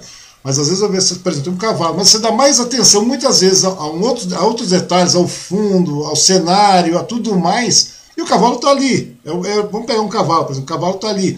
Mas você dá um, um, ênfase em todo o entorno da coisa. E as pessoas, quando. É. O próprio cavalo representa a força, né? Representa um dos primeiros meios de transporte do ser humano, né? Uhum. Viria, é... Sim, mas, mas ao mesmo tempo eu vejo que você dá muito. É, é, é quer ver? Você tem, tem uma das suas, das suas obras aqui que eu consigo ver mais o fundo. Eu sei que tem um cavalo ali, mas você presta mais atenção ao fundo porque você vê todo aquele empenho, todos aqueles detalhes que você, que você aplica na obra. E daí você fala, rapaz, mano, porque o cavalo faz parte, faz, ah, por exemplo, aqui. Se você pegar todo esse cenário, todo esse cenário da fazenda, que tem aquele boi ao fundo, rapaz, é muita coisa que você faz. Você, você é muito detalhista também, né? Ah, sim, com certeza. É, poderia fazer, só, fazer um fundo neutro e pintar o cavalo e pronto, acabou, né? Pois é. Tem que, um, tem que ter um cenário, né? É, mas aí que tá o detalhe. É, mas daí eu vejo que muitas vezes, você, não sei se eu estou errado também, se me corrija se eu estiver errado, mas muitas vezes parece que eu vejo você é, é, impetrando o cenário e tudo mais de maneira é, é intencional. Sim, com certeza. Você, você, investe de maneira mais. De maneira, você investe mais no cenário de, de forma intencional. Não sei se eu estou tô, tô falando errado ou não, mas eu vejo isso aí, eu falo. Porque muitas vezes está lá, e eu, tem muitas vezes que eu vou olhar, por exemplo, que nessa, nesse esse quadro esse slide que você acabou de passar da águia. Pô, tem um trabalho muito grande no, no cenário. A grande verdade é essa, tem um trabalho bastante grande no cenário que eu vejo. A águia está lá, tudo bem, mas se não tivesse a águia, estaria, o cenário estaria espetacular. Eu já tinha resolvido o problema do quadro. Ah, sim, sim, mas tem que ter um pouco mais de trabalho. Né? Pois é, daí eu olhei e falei assim, rapaz, meu. Porque muitas vezes. É, eu não sei se a sua intenção muitas vezes é essa, mas muitas vezes você. Não, mas é isso aí mesmo. É, Dá um exemplo, mais de é, daí você, você, você, você, enriquece o trabalho todo. Parece que a águia está ali porque eu decidi colocar. A águia está ali. É. Parece que você construiu tudo e depois você colocou a águia. Dá essa impressão, porque. É, porque, é isso mesmo. Você, é, você, você perde muito o cenário mais. faz parte, né? Oi? O cenário faz parte, tem que fazer parte. Não, faz parte, mas aí eu vejo, falo assim, mas se tivesse águia ou não tivesse, não ia ter problema nenhum, porque ele conseguiu dar todo o recado daquilo. É. Você valoriza mais, né? Sim, sem dúvida, sem dúvida. E me conta uma coisa aí, e nesse período todo aí, né, que agora você falou tá, tá complicado e tal, e como é que foi nesse meio tempo o reconhecimento da, da do, do né, porque eu vi que você começou, você, você tem vários prêmios também que você recebeu, você foi convidado para várias mostras, várias exposições, você tem um currículo invejável nesses 40 anos que você me mandou o currículo aqui, é muita, você fez muita participação. Muita coisa, né? Muito, nossa, nem fala, é muita 300 coisa. E 376 exposições. Né? Pois é, cara, estou te falando, porque é difícil você participar de todas as exposições nesse PEN. Porque não é exposição aqui só. A gente, quando a gente fala ah, Pedro Neves, isso aqui, o pessoal pensa em Suzano. Não é. Você está em todo o Brasil, você já foi para o exterior, você já tem quadro exposto num monte de lugar. Como é que foi para você galgar isso aí nesse dia a dia, sendo que, o, que a arte é um negócio tão massacrado nesse país aqui, cara? São tão, tão sem incentivo, a cultura em si. Como é que você conseguiu chegar nesse patamar aí? Então, Ang, no, é, no é, você imagina, né, um, um, garoto que saiu lá do interior, né, voltando ao que eu falei antes, e você começar a fazer, fazer assim exposições, participar de exposições. Eu não imaginava nem isso, participar de exposições, ser um hum. artista. Sabe? Eu queria apenas pintar, queria apenas pintar e mostrar meu trabalho, só isso, né? As pessoas, que eu acho que a arte é para todo mundo, né? A arte não, não é só para meia dúzia de pessoas, ela tem que ser aberta para todo mundo. O problema é que muitas vezes elitizaram a arte também, não é verdade?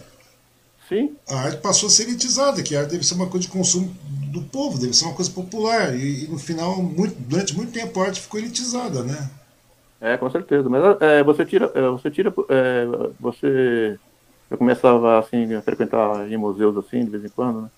E via que as pessoas chegavam na frente do, por exemplo, na pinacoteca, no, no, no mar, as pessoas ficavam olhando assim, ficavam com medo de entrar, achavam que, eu acho que as pessoas acham que aquilo lá não é para elas, não é para elas. E é, a arte é aberta para todo mundo, né? É, a arte é para todos, né? Para todos, não tem, não tem assim para meia dúzia de pessoas, não é para todo mundo. Por isso tem que expor em todos os lugares. Eu expus em rodeio, eu expus até em boate, entendeu? Eu expus assim na, na rua, na Praça da República.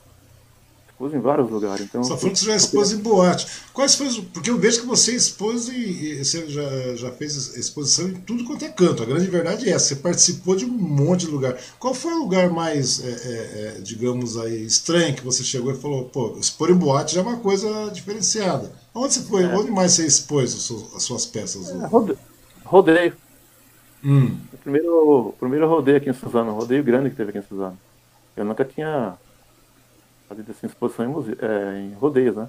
Uhum. Pra, mim, pra mim foi uma novidade, né? Até dei um quadro de presente para o Sérgio Reis aqui na época, né? Ah, é, o Sérgio Reis veio, veio aqui, né? Ele veio, é, nesses rodeios, que eram grandes rodeios que existiam. Foi na, na época do Estevão, não é isso? É, isso, e a mulher é. dele pintava também, né? A mulher é. dele era pintora, a primeira esposa dele. Aí eu dei um quadro de cavalo para ele, tem até a foto com ele até hoje. Imagina a alegria, né? Uhum. Você dá um quadro pra Eu era. Gostava do Sérgio Reis pra caramba, né?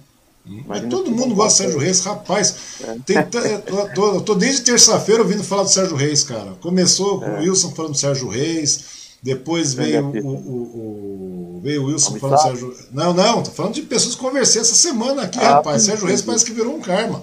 Você chegou, é. Sérgio Reis foi o, o, Wilson Carlos, primeira coisa, ele era fã do Sérgio Reis, daí foi dar carona pro Sérgio Reis na casa dele, tá todo contente, não acreditava que era um canto. Ele, né, ele era garotão, daqui a pouco, no lado, quando foi ver, vai tocando, cantando, daqui a pouco encontra o Sérgio Reis, uma oportunidade dessa na rádio, daí foi dar carona pro Sérgio Reis na casa dele, daí ficou todo radiante, ele tava conversando com o Kaká ontem, o Kaká também, Sérgio Reis também, daí eu falei, rapaz, esse povo tudo gosta, você também Sérgio Reis, eu falei, meu, todo mundo é. gosta de Sérgio Reis, mano. Gosta, né? É um, um grande cantor, né? Canta as coisas do Brasil, né? Hum, então, é, então, então eu comecei a. Então, aí eu comecei, né? Imagina você sair daqui, né? Você começar a expor no Brasil também, né? E depois é, jamais imaginava sair fora do país, né? Para poder expor. Me, eu, eu, sempre falava assim, quem me dera eu, né? Sair fora do. expor no Brasil quanto mais fora do país. Aí a primeira vez foi uma, uma alegria total, né? Foi na, em Madrid. Eu fiquei 17 dias lá, depois um, 3 dias em Lisboa. Uhum. Depois na Casa do Brasil e o Poli. Poli Capuz Ribeiro, né? Outro artista também. E foi muito, foi muito legal, muito legal mesmo. É porque, outro mundo, né? Porque é outro mundo, né, quando você chega lá, não é verdade? É, 245 galerias de arte tem em Madrid, né? Uhum. É, pra, claro. pra, e lá a cultura, você... a cultura é vista de uma maneira diferenciada, né? Quando parece que você está fazendo parte dessa inclusão. É uma coisa muito legal para um artista que nem você, como você falou. Comecei lá desde garoto, tava almejando aquelas coisas todas. De repente você está lá em Madrid, cara. Essa, pensou, essa... Pois é, cara. Pois é. Uma situação muito grande, né? É, você vê a própria Madrid, você sai na, na rua assim, é cheio de escultura na rua. Sim, é a, arte é valorizada de maneira diferenciada lá, né? Sim, é um dos berços da arte, né? E fui no Museu do Prado, né? Mas para você entrar naquelas galerias é muito difícil, né? Por isso que eu falo que eu sempre digo que não é só no Brasil, não. Para você sair para fora, é claro. Uhum. Eles dão um olhar diferente né? da cultura em outros países, né? países uhum. da, da, Europa, né? É, mas as, as, oportunidades também são diferentes lá também, né? Nós temos que ver por esse lado. As oportunidades são diferentes. É difícil, mas as oportunidades são diferentes. Né? O incentivo é maior também, é coisa que, é. que aqui, infelizmente, a gente não tem.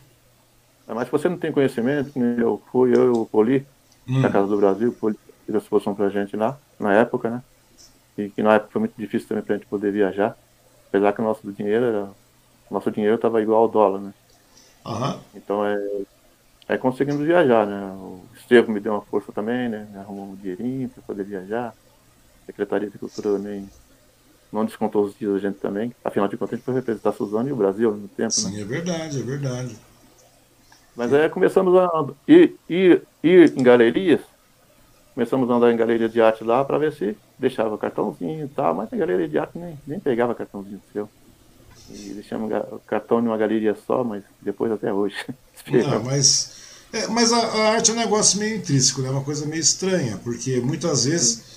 A, é, é, incrível, cara. É, eu acho muito estranho esse negócio da arte, né, cara? A gente, se a gente voltar um pouco mais, vamos falar do velho Van Gogh mesmo, né, cara? Ele só vendeu o quadro, foi vender por irmão, não foi? É, por irmão dele, né? Por irmão, irmão dele, dele cara. O irmão dele é. que comprava os quadros para manter, é. cara. E o irmão dele era marchand também, mas ninguém comprava os quadros do, do, cara naquela época. A gente tá falando de Van Gogh, né? Que vale milhões hoje. É. E impressionismo também não era bem que isso na época, né, o, o, o impressionismo, inclusive até a expulsão dos recusados, não lembra? Sim. A questão do impressionismo era, para a sociedade da época, uma arte vulgar, né? Pois é, cara. E hoje vale quanto, né, cara? Eu fico pensando, fico olhando e é. falei, rapaz, você pega Van Gogh morrendo na miséria, quase praticamente, né? Se não fosse pelo irmão, ele tava, já tinha descambado, coitado do Van Gogh naquela época lá. Que... E a época não era boa, né? É. Na época boa, né? É o era... Monet, Manet, né? Tinha, Hogan, tinha. Né? Se você pegar Monet. Renoir. É verdade, Renoir, tinha um monte de gente, coisa. Se você pegar naquela época lá, mas o Van Gogh não, né? O Van Gogh seguiu uma linha contrária, né? E você vê que coisa, como, é, como a arte é estranha em alguns, em alguns aspectos, né? Ou seja, hoje você pega, oh, nós temos o Van Gogh aqui, vai ter uma exposição de Van Gogh, como teve esse tempo atrás, lembra que teve uma, uma exposição é. itinerante, que foi até no MASP teve também. Daí chegou lá, todo mundo agora é Van Gogh, Van Gogh, Van Gogh. Eu tava falando, rapaz, se você conhecer a história do Van Gogh, cara, que é uma história sofrida, uma história, né? E muito sofrida, muito sofrida extremamente sofrida, cara. Até pastor que... ele foi, né? É, ele teve, ele teve várias passagens. Tem, acho que tem, tem um filme do, do que na realidade não é nem um filme, cara. Acho que foi uma minissérie, acho que são dois ou três episódios assim que eu assisti. Eu não lembro, eu não sei, eu não lembro de assistir, cara. Contava a história do Van Gogh.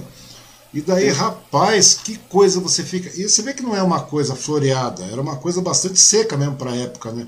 Você ficava vendo as telas dele enrolada no canto, o irmão comprava e jogava no canto, e não sei mais o que, e vinha, tentava fazer exposição e, e, e implementar em galeria, e as pessoas não compravam. E no final o irmão mesmo né, comprava vez ou outra umas peças para poder manter o cara. E hoje o cara vale milhões, né? Pra você ver como é que a arte é uma coisa estranha, né, cara? É estranha, é estranha. E vem cá, e, e o, o, incrível de tudo, cara, é que muitas das artes aí são, são, são, são geradas, muitos artistas aí, cara, eu vejo que tem muita questão dos críticos, né? Os críticos batem muito em cima, né, cara? Você falou, ah, eu tinha um amigo que era bastante crítico, mas era seu amigo ainda, né? Ele era seu amigo particular.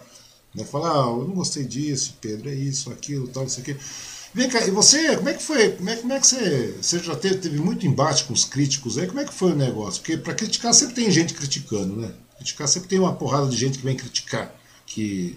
Ah, eu sou crítico de arte, mas você é embasado em quê, rapaz? Ah, não, todo mundo é assim, muita gente é assim. Não digo todo mundo, mas muita gente é assim, não é verdade? Que não tem uma vivência, não tem uma, tem uma proximidade com a arte, não tem uma proximidade com a pintura, não tem uma proximidade com as artes plásticas, ou com aquilo que ela está falando. Né? O cara vai em cima da base do achismo. Você já teve muito embate por causa disso aí, Pedro? Porque 40 anos é muito tempo, hein, rapaz? Você já chegou a a ter um crítico ferrenho, que te persegui, um perseguidor, assim, digamos, que tem uns, uns, uns, críticos que são perseguidores. Não, não, eu não tive, assim, é, críticos, assim, perseguidores, não, acho que recebi muita crítica também, mas foram críticas boas para eu poder, assim, aprimorar, né. Hum.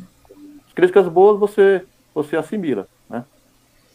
Quando você vê que a pessoa está criticando por inveja, você deixa, passa, é. deixa passar batida, né. É, porque a crítica construtiva sempre é bem-vinda, né, cara? Aquela crítica Sim. que te constrói é uma coisa muito bem-vinda, sempre funciona de maneira coesa, sempre agrega na gente, né, cara? É aquilo que você falou no começo. Tinha uma, era um amigo, tal, etc. E era, ele era conhecedor, né, bastante culto no, no, quesito, e ele começava a questionar, e você, pô, eu acho que eu vou fazer diferente, eu acho que ele deve estar com razão, eu acho que é isso, eu acho que é aquilo, vou procurar outros caminhos. Isso aí é uma crítica que constrói, né? Agora, aquela sim, crítica sim. que só vem para te perseguir, para destruir, é uma coisa complicada. Você já encontrou muito esse pessoal também que, que, que, que falava simplesmente por falar? Porque é uma coisa que eu vejo sempre, acontece com todo mundo em qualquer área, cara. E com você com 40 anos, cara, você tem uma puta de uma história, não.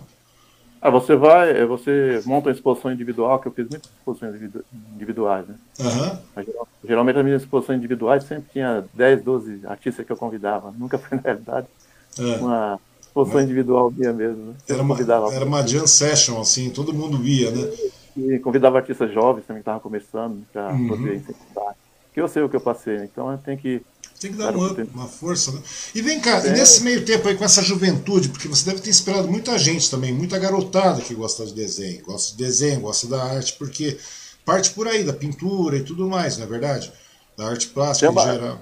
Tem, tem o Mário Freire, né? Viu falar uhum. dele? Não. O, Mário, o Mário Freire tem é, técnica de lápis de cor. Ah. O, Mário, o Mário Freire ele tem um ateliê aqui no Centro Suzano. Né? Uhum. Ele é muito, muito conhecido, participou muito do Anime Friends, né? Ah, tá. Você tá falando aquele rapaz que trabalha com, com, com colorismo, aquela coisa toda com. com... Isso, exatamente. O Mário tá, foi tá, meu, né? Tá, tá. Foi aluno seu? Trabalhar, foi, trabalhar na Secretaria de Cultura. Uma uhum. vez ele, ele chegou lá, né, com uma pastinha debaixo do braço. Ele era servente de pedreiro na época, estava desempregado, né? era um momento difícil da vida dele. Uhum. Aí chegou com uma pastinha lá e aí falou que falou, seu Pedro Neves? Falei, é, sou eu mesmo. Falei, o próprio, né? Hum. Aí, aí ele olhou pra mim assim, pô, eu queria fazer um curso de desenho, né? Que eu tô desempregado agora, né? E tô procurando emprego, sobrou um tempo aí, eu queria fazer um curso de desenho. Eu falei, você tem alguma coisa pra mostrar pra mim? Alguns desenhos que eu, que eu posso dar uma olhada? Aí ele abriu a pasta dele, rapaz, ele tava cheio, ele era sempre fanático no a Guerra nas Estrelas, assim como eu também, né? Uhum. E a pasta dele tava cheio, cheio de desenho, né? tudo desenho em perspectiva, naves espaciais em perspectiva. Aí eu falei, eu olhei para ele assim, ô, Mário, você veio fazer aula de desenho você veio me ensinar a desenhar? Hum. Cara, o desenho que você tem aqui, você tem muito que aprender aqui. Aqui é um curso básico de desenho, né? É curso para iniciante, né? No, é curso de desenho e curso de pintura que eu dava lá, né? Ele, não, não, eu quero aprender a desenhar mesmo, quero fazer curso de lápis de cor, né? Quero aprender a desenhar um pouco mais, né? Aí eu falei, ah, tá bom, fica aí, né? Hum. Tem muita coisa que que tinha as, as apostilas de desenho, né? Sempre eu exigia que fizesse esboço, né? os alunos de carro, carro muito pé da vida, né? Que não gostam, mas geralmente no começo eles não gostam de fazer esboço, né? Uhum. Você sabe como é que é, né? Quer fazer direto, né? E o pessoal quer, quer direto. É, porque no começo é assim mesmo, né? Eu era assim, é. você também era assim. Pra é. mim era assim, né? Aí depois eu aprendi a fazer esboço, né? Fiz curso e com o curso você aprende, né? Aí eu exigia que fizesse esboço, né? Aí ele começou, né? Começou a desenvolver, depois comecei a dar um curso de. viu que não tinha muito que ensinar para ele no desenho. Aí comecei a ensinar um pouco da técnica de lápis de cor. Hum. E fazia, sabe aqueles papel, aqueles papel, papel cartão? Sim. Eu não tinha, ele não tinha dinheiro para comprar o, o canson. O, é o, aquele outro o importado. papel caro, né, meu? Na época era ah, papel caro, rapaz. É, então, e... Tudo era. Por isso que eu falo, tudo. É, até hoje é um tanto quanto caro, né, cara? É. Hoje é um tanto quanto caro. O pessoal não consegue comprar um lado de óleo hoje. E você fica pensando, vai, o cara vai comprar uma folha de papel canção, custa uma nota. Você vai comprar um lápis de qualidade, custa caro, né, cara? Eu fico pensando eu fico pensando muitas vezes quanto, quanto artista, quanta pessoa, quanto artista bom, quanto cara bom, quanta, sabe, quanto talento, cara, que acaba, acaba sendo sufocado por falta dessa oportunidade, né, Pedro? É uma coisa que chega a dar dó, né, cara? Dá, dá dó, sim. A gente que passou por isso sabe isso daí, né? Quantos talentos tem ainda? Cara, eu, eu penava para comprar uma pena, cara. Uma pena, penas de aço que custavam caro naquela época. Que eu queria... Cara, pena, pena oh, cara. Era extremo. Então, mas o Mário Freire, ele, ele aprimorou a técnica dele, né? depois ele fez, fez comigo lá. Uhum. Eu arrumava, arrumava, tinha uma caixa de lápis de cor, que era da André Sato, comprou pra mim, né? Que era, Mitsu, lembra do Mitsubishi? Sim, Caro, lembro, opa, lembro. 40 e poucas cores, né? Eu, eu, eu um pouco, pouco eu usava aquela caixa de lápis de cor. Aí eu falei, ô Mário, pega pra você essa caixa de lápis de cor, cara, falta ele chorar. Tão, alegre, tão assim feliz que ele ficou, né? Aí começou a pintar no aqueles papel, papéis de cartão, né? Cartolina, uhum. aquela cartolina grossa, né? Uhum. Que não podia, não podia comprar o canção, né? Aí hoje em dia, hoje em dia, é um dos melhores artistas do, do Brasil, né? A primeira artista brasileira a participar de uma revista americana de lápis de cor. Pois é, cara. Quando você falou, eu não associei, cara. Quando você falou, eu não associei. Daí quando falou, aí você falou, começou a falar em cor, eu falei, é, o rapaz que trabalha com, com cores, né? Com, é, é. Que trabalha com, com a técnica de desenvolvimento de lápis de cores, que é uma técnica bastante difícil também, né, cara? Se você for é. ver bem. Porque você consegue. É, é, é, tom, você consegue um monte de coisa, cara. Tem que ter, tem, tem que ter muita técnica, cara. Que eu tava falando pra você. E quem gosta de, de, de, coisa, o problema é esse, né, cara? O problema é quando você, se for, você deu uma caixa lápis de cor pro cara, o cara quase chorou. Você imagina como é que é, cara. Pô, é, uma, é, chega, é de cortar o coração, né, cara? Fala a verdade. É de cortar, é de cortar o coração. Para você ver, né? e depois, depois de um certo tempo, ele aprimorou a técnica dele, né? Hoje é um dos melhores do Brasil e do mundo também. Depois eu fiz um curso com ele também, de professor. Eu fui aluno. Você virou aluno, né, cara? E o legal, e o, o legal disso aí, cara, é que os artistas em si, cara, é, não digo todos, mas a maior parte deles compartilham conhecimento, né, cara? Compartilham, eles têm, têm, têm apreço por trazer, você vai trazer o Daniel mesmo, o Vitor. Daniel Melo. É, to, to, o Vitor. Todos eles chegavam. É, todos eles têm, né? Eles têm, têm um apreço de chegar, eles não negam informação, né, cara? Não, não. Isso aí é hum. coisa para amador, né? Quem nega informação, para mim, é amador. Né? Ele não ou, nega informação. Ou, é, ou não, não tem nada para apresentar, de novo, né? É, eles não, é, ah. não é o fato nem de negar, não é, nem, não é o fato de não negar a informação, é o fato de, de, incentivar realmente, né? Porque todo mundo passa por. Eu vejo que você, nessas 40 anos, deve ter ajudado muito da, da, desse pessoal novo, né, cara? Que começou, chegou, desse interesse todo. Porque você passou o pão que o capeta amassou com relação à arte. A grande verdade é essa, não é verdade? É, verdade, é difícil, cara. E muito, muitos dos artistas hoje estão passando por isso. Você deve ter ajudado muita gente nessa, nessa sua trajetória toda, né, Pedro?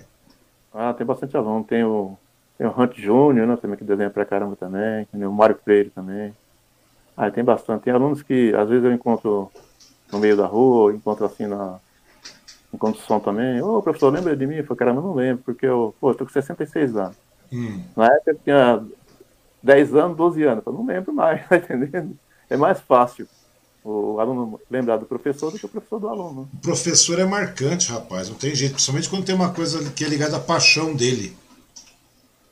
Sim. Então você, você pode ter certeza que você vai ser inesquecível para a vida de muita gente por aí, rapaz, que, que chegou e. Você falou, tô com 66 é. anos, mas tá novo também, pô, para. Ah, rapaz, o tempo tá chegando. Tá nada, rapaz, tem nada. É... O artista, artista vai ficando melhor com o passar do tempo, cara. O artista vai, ah, per... sim, per... É vai, artista vai perdendo as amarras com o passar é do nem... tempo. A grande é verdade é essa. Né? É, é, é verdade, é verdade. É, sabe por quê? Porque o artista começa a falar assim, pô, você pensa bem numa coisa. Quando você começou, você. É, é, eu não sei, cara. Eu imagino. Eu, eu falo por mim, eu, falo, eu tô é, gozado, porque muitas coisas que você falou aí, cara, eu, eu acabei fazendo. Daí você acaba sendo moderado, começa você é meio rebelde, você começa a chutar, depois você vê que o negócio não é bem assim para você poder tentar entrar no mercado, você, então você vai segurando, segurando, você vai adquirindo técnica, você vai adquirindo, vai desenvolvendo seu estilo.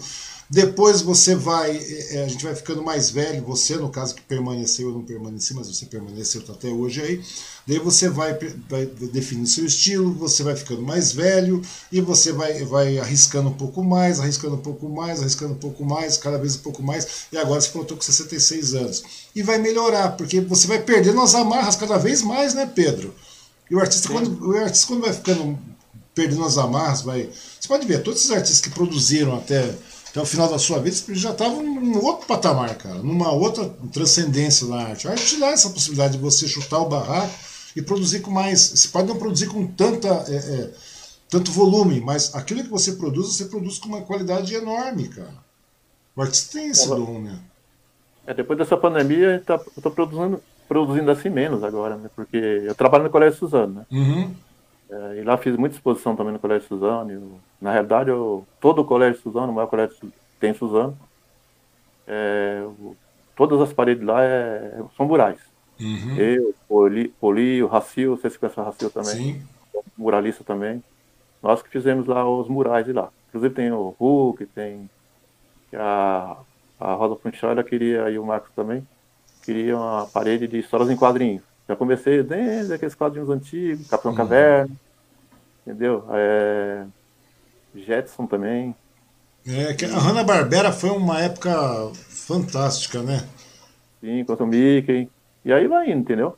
Aí nós fizemos, fizemos também o. Aí eu fiz o Superman, fiz também o Homem-Aranha. E eu vejo que é uma coisa que você gosta muito. Você fala de, de, de quadrinho, de Marvel, de super-herói, e você, querendo ou não, é uma coisa que está na sua essência também, né? Até hoje, apesar de ah. você ser um pintor mais para linha clássica e passear por todos os estilos, né? É, mas você gosta muito, você tem um quê muito de quadrinho, você gosta muito de quadrinho, ah, né? Gosto, gosto, gosto. Sempre assim, muito, muito desanimado. Você gosta muito de quadrinho, né? Eu, dá, dá pra perceber, cara. Eu vejo Eu falo, porque não tem. Você, vamos ser um cara clássico, perfeito. Mas um cara clássico nunca vai desenhar um homem de ferro, por exemplo. Você vai lá e desenha, cara. É, tem que desenhar, né? Não, você, vai, não, você vai lá e desenha. Você, da sua maneira, do, da sua, do, você vai lá, uh, por exemplo, você coloca lá. Já estava vendo, até, até, nós passamos uma dessas. dessas, dessa, desse, nesse seu vídeo, você, passou, você fez lá uma menção à, à era iboriana, colocou um Conan ali e tal, aquela coisa meio cimério.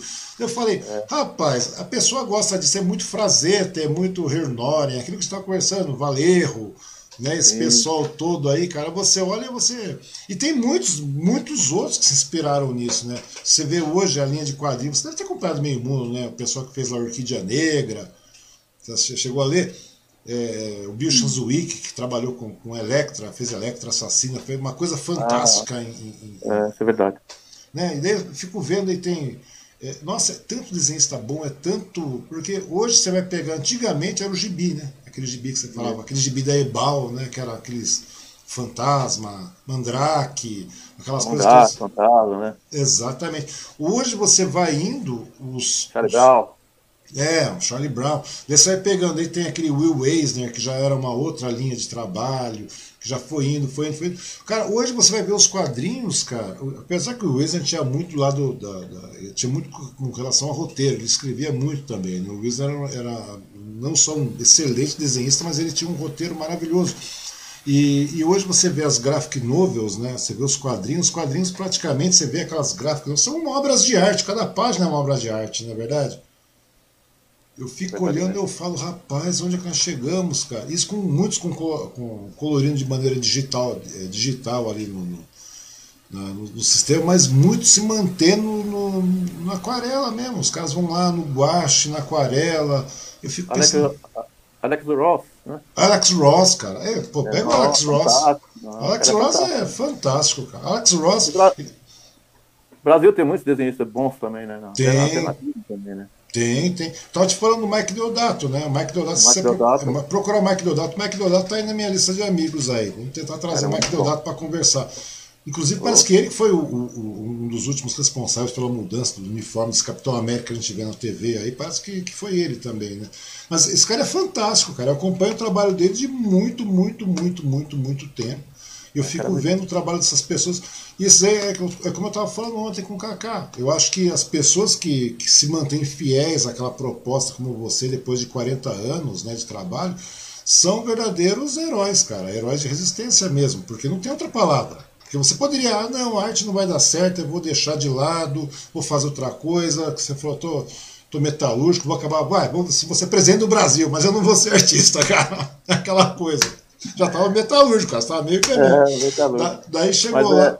Daí, não, mas, mas, vê, é... mas, o artista não deixa perder essa essência, cara, não é verdade? O artista, que você falou, né? É, o, artista não, o artista não perde a essência de, de, de continuar perde, sendo é. artista, cara. É, o artista é aquele que acredita, né? Que pois é, mesmo, cara, que, é que produz, né? Ele está produzindo sempre. O, o artista tem que estar tá produzindo, né? Senão, não, senão ele não vai se tornar um artista nunca, né? Pois tem que estar tá produzindo, né? Todo mês está produzindo, sabe? Então eu nunca deixei de produzir, nunca deixei, também nunca, nunca tive vontade de desistir. Uhum. Às vezes a pessoa pergunta assim, ah, alguma, algumas vezes você teve, assim, você pensou em desistir? Eu nunca, nunca. Nem meu pai fez eu desistir.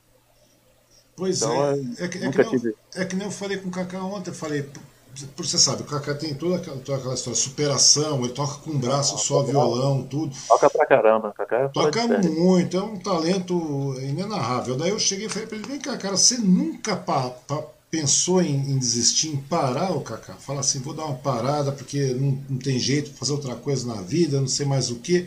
Ele falou, não, nunca pensei em parar, Wang, nunca, nunca. Eu vejo a mesma coisa em você, você fala, nunca pensei em parar, cara com a tinta cara, com a dificuldade, não podendo expor, sendo desconhecido, tendo toda essa dificuldade e galgando, está chegando hoje a 40 anos de carreira, né, cara? E sem desistir. Não é, não. não é cara. 4.028 obras. É muita coisa, cara. No mercado tão digital, no mercado tão rápido, né? A arte sempre vai ser arte, né? É um. Você sempre vai. O tempo vai passar os tempos, né? Vem geração, vai embora geração, a pessoa vai lembrar sempre de quem? Leonardo da Vinci, Tintoretto, né? Ah, mas isso é, é, mas, mas é uma outra história. Aí já, já, já nós estamos falando de uma, de uma, uma coisa globalizada, de uma, de uma, de uma arte institucionalizada, digamos assim, né? Uhum. De uma arte Eu institucional. Sei. Mas estou falando, o empenho de você, que veio lá de Pernambuco, né? Sem conhecer, só com boa vontade de desenhar. De repente você está vendo que é difícil, está indo, está indo, está indo. Eu fico vendo e falo, nossa, cara, que perseverança, né? que resiliência que tem essas pessoas. Né? Eu mesmo não fui é. assim, cara. Eu mesmo não fui assim. Eu mesmo não fui assim. Hoje eu desenho rabisco de vez em quando aqui e tal, tal, não sei mais aonde. Mas eu não tenho, ah, sabe, aquela história de, de você poder. Do jeito que eu era ficcionado por quadrinho, e era uma coisa cara naquela época também. Né? Você imagina, você não tinha dinheiro para coisa quando garoto e tendo que comprar quadrinho. Meu pai mesmo ficava doido comigo. Né? Todo dinheirinho que eu ia lá na banca do Patão em Mogi, não sei se você lembra do Patão. lembro, lembro. Lembra? Eu morava em frente ao Patão. Daí eu ia lá, eu ia lá comprava uns troquinhos, ia lá comprava um gibi. E quando eu ia ver, eu tava com caixas e caixas de gibi. E lia, e relia, e lia. E sempre achava alguma coisa nova no quadrinho. E daí você vai é ver. Na minha época não tinha tanto, é, tantas revistas de, de, de, quadrinhos, eram poucas, né? Porque não, hoje em dia se produz muito, né? Ah, sim, mas na, mas na, minha época tinha, porque na minha época tinha. A Abril comprou os direitos de, de publicação da Marvel na época. Hum. Daí eles, eles soltaram várias, várias, várias coisas. Daí o negócio foi crescendo. Eles soltaram vários títulos, cara. Quando tinha que ver, e saía alguma coisa, eu ia lá e comprava para ver. Eu sempre tinha aquela, aquela, aquela vontade de conhecer o trabalho de todo mundo. Daí você ia vendo. Eu comecei desde a época antiga, cara, que eu era, era, era, era Ebal. Não, era Mas não faz, não faz muito tempo, você é jovem ainda, né? Pô, tô com 53 anos, rapaz. É, não parece não, cara. Tô com 53 anos. Que, tô falando pra você, rapaz. Tô com 53 anos. Hoje eu tô andando, tô com dor nas ah, costas. É, é verdade, cara. Tô com 53 anos. Não, eu tô te falando porque é uma época que eu, que eu vivi, cara. Quando eu tinha 7, 8 anos, eu já, já tava grudado na banca de revista. Você tem uma ideia, tem mais de 40 anos que eu faço isso. Até hoje eu faço isso. Eu fico olhando. Hoje, hoje eu paro, fico olhando na internet os quadrinhos. Eu falo, nossa, que coisa boa, cara. Você, você falou de Alex Ross aqui, cara. Eu falei, nossa, que cara. Alex Ross é espetacular, cara.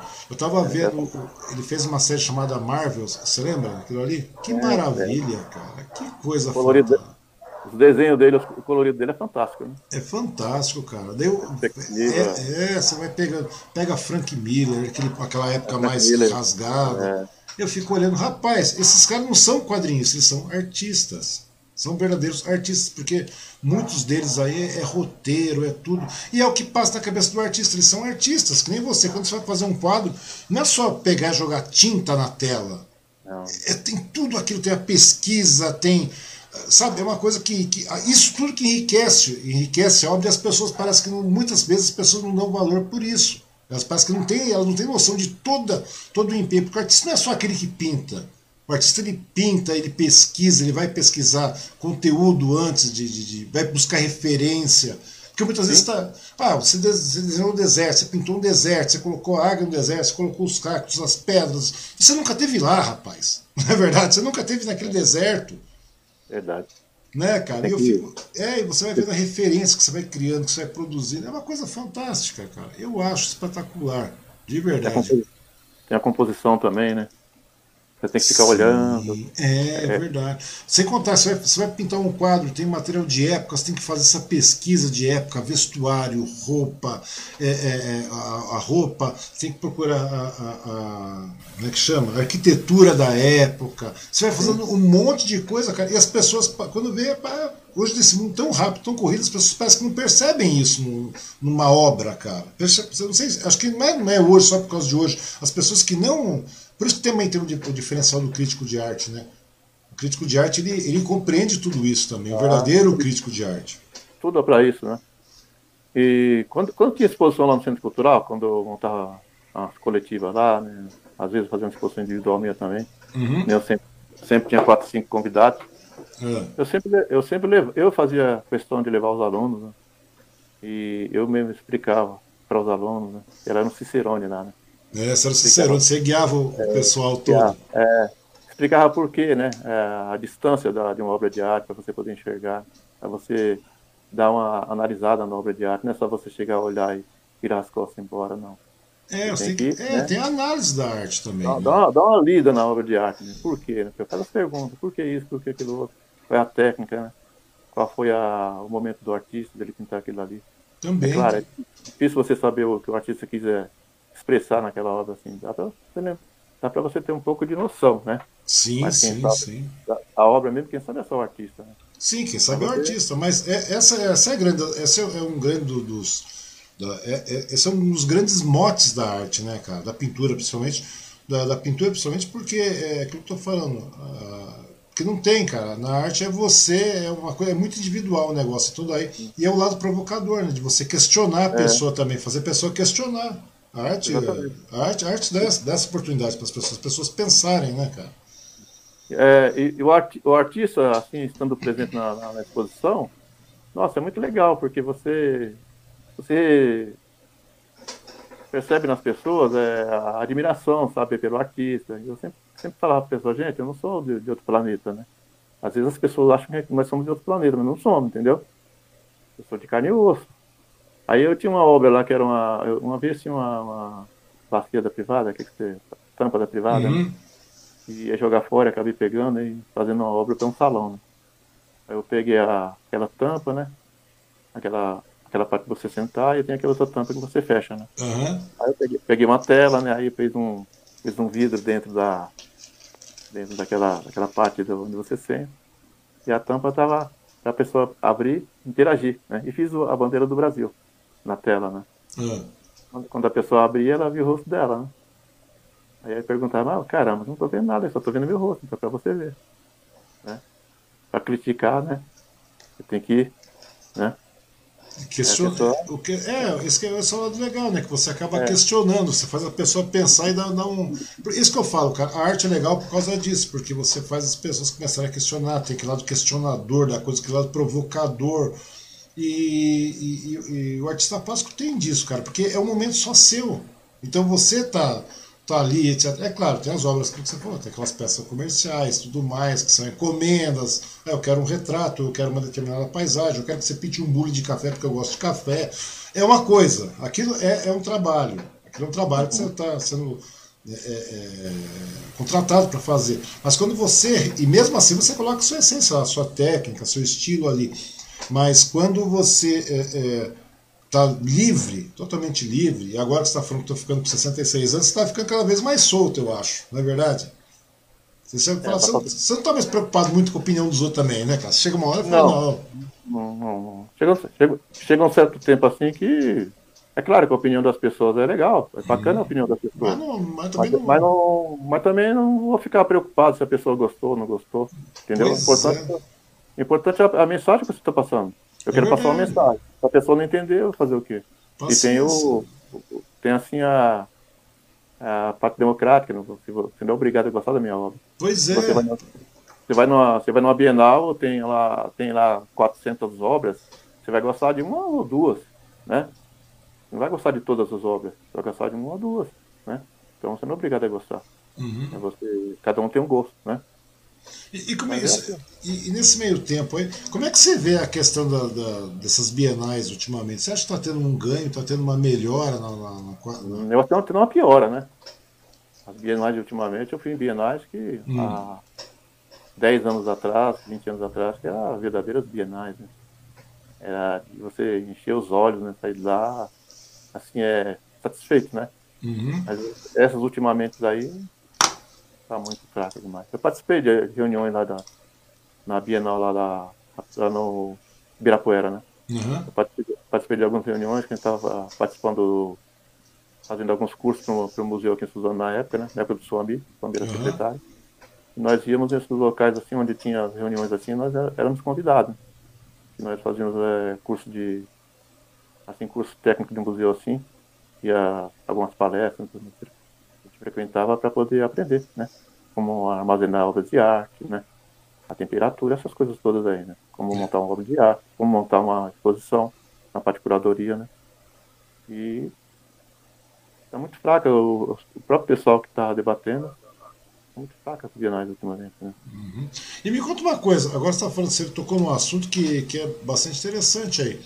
Você pintou, você fez 4.028 obras, né? É, você tem que dar vazão a essas obras, porque 4 mil quadros é muito quadro, rapaz, né, em 40 anos. Como é que você vai fazendo isso? Porque você tem muita peça também, você tem muita obra com você. É, eu, não, ultimamente eu tenho, acho que o que, umas 6, 7 obras comigo, né? É, como é que você né? faz? Como é que você desenvolveu todas essas, essas 4 mil obras no mercado? Que eu acho que é, eu, eu, eu, eu quero saber de verdade, cara. Que a Lídia mesmo, porque a Lídia mesmo aí, ela, ela montou um ateliê à parte, né? Uma casa da casa de arte de Acosta lá, lá, lá em Mogi. E daí é onde ela vai colocando, ela vai produzindo, porque ela não para, ela vai todo dia ela está produzindo, é, produz, é, mas não sei o que tal. Porque não é só pintura, né? Que ela já descama para escultura, para fazer um monte de coisa, performance, tudo, mas a mulher não para. Daí eu fico pensando, como é que você conseguiu mandar 4 mil quadros? Você falou aí, pô, eu tenho 6, 7 obras. Então você mandou 4 mil e 20 obras embora. Como é que você conseguiu fazer isso? Eu dei muito presente no começo da minha carreira, né? Hum, pô, mas Porque, presentear isso é, você é. é. Não, eu vendi bastante também, vendi bastante obra. Eu não sei, cara. Só, só sei que eu pintei 4 mil, 4 mil e 28 obras que eu falei, né? Só tem marcado no, no, no currículo meu aí. Uhum. Não sei, sinceramente eu não sei. Pois Picasso é. Pintou Picasso pintou 10 mil, né? Pintou, pintou um monte, cara. Eu fico pensando como é que. Mil obras, como é que você. Não, porque, porque 4 mil, 4 mil obras é, é obra demais, cara. É um acervo enorme de obra, cara. É. E você. Ou seja, você, você não sabe para onde essas obras estão, literalmente falando, né? Não.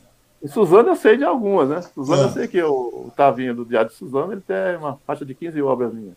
O Otávio. Tem o né? Nelson, é, tem o Nelson, é o Otávio. O, o Nelson da, da Imobiliário, Imobiliário Almeida tem mais ou menos umas 16 obras minhas. O, Falta só uma média. É uma média, tem oito, acho que oito obras minhas. Aí ah, vai indo. Tá bom, falta só 3.900 e poucas é, obras. É, foi, é, essas obras que eu falei foi vendida, né? não foi dada. Hum, eu sei, não, mas mesmo assim ainda falta 3.900 obras, é 3.950 é, obras, é muita obra, rapaz. Espalhado no Brasil, fora do país também. Pois é, uma coisa muito algumas legal. Pessoas, é, algumas pessoas eu lembro já que eu vendi, mas a maioria não lembro. Não lembra, né, cara? Há 40 anos, cara. E você chegou a registrar todas essas obras? Você fotografou desde o começo? Não, todas não. Só quando eu comecei a realmente fazer sucesso, fazer assim, é, bastante exposições na uhum. Aí comecei a fotografar. Tá Depois veio, a, a, veio, a, veio, veio assim a, o, celu, o celular, né, que você uhum. pode digital, né, fica mais fácil, né? Antigamente você tinha que comprar, uh, comprar aqueles filmes, né? A gente nunca acertava a foto, né, rapaz? Ah, Deus me livre, é muito, muito... É, você pegava a foto, você comprava 24 poses, ia fotografar, que você ia tá, tá, tá, tá, só saía é. duas, o resto queimava e ficava tudo... É. As duas não prestava também, porque você já é. não tinha foco, já não sabia tirar foto, né? Ainda não tinha dinheiro para comprar, né, também, né? Que era, não era barato né, o filme, né? na, cara, nada que era é, ligado à tecnologia. Eu lembro que gente, eu tinha naquela época uma maquininha, uma tequinha, uma Kodak, que era um negócio, parecia que ela vinha no doce. Ah, eu lembro da Kodak. Você lembra daquela maquininha que era uma máquina é. quase descartável, cara?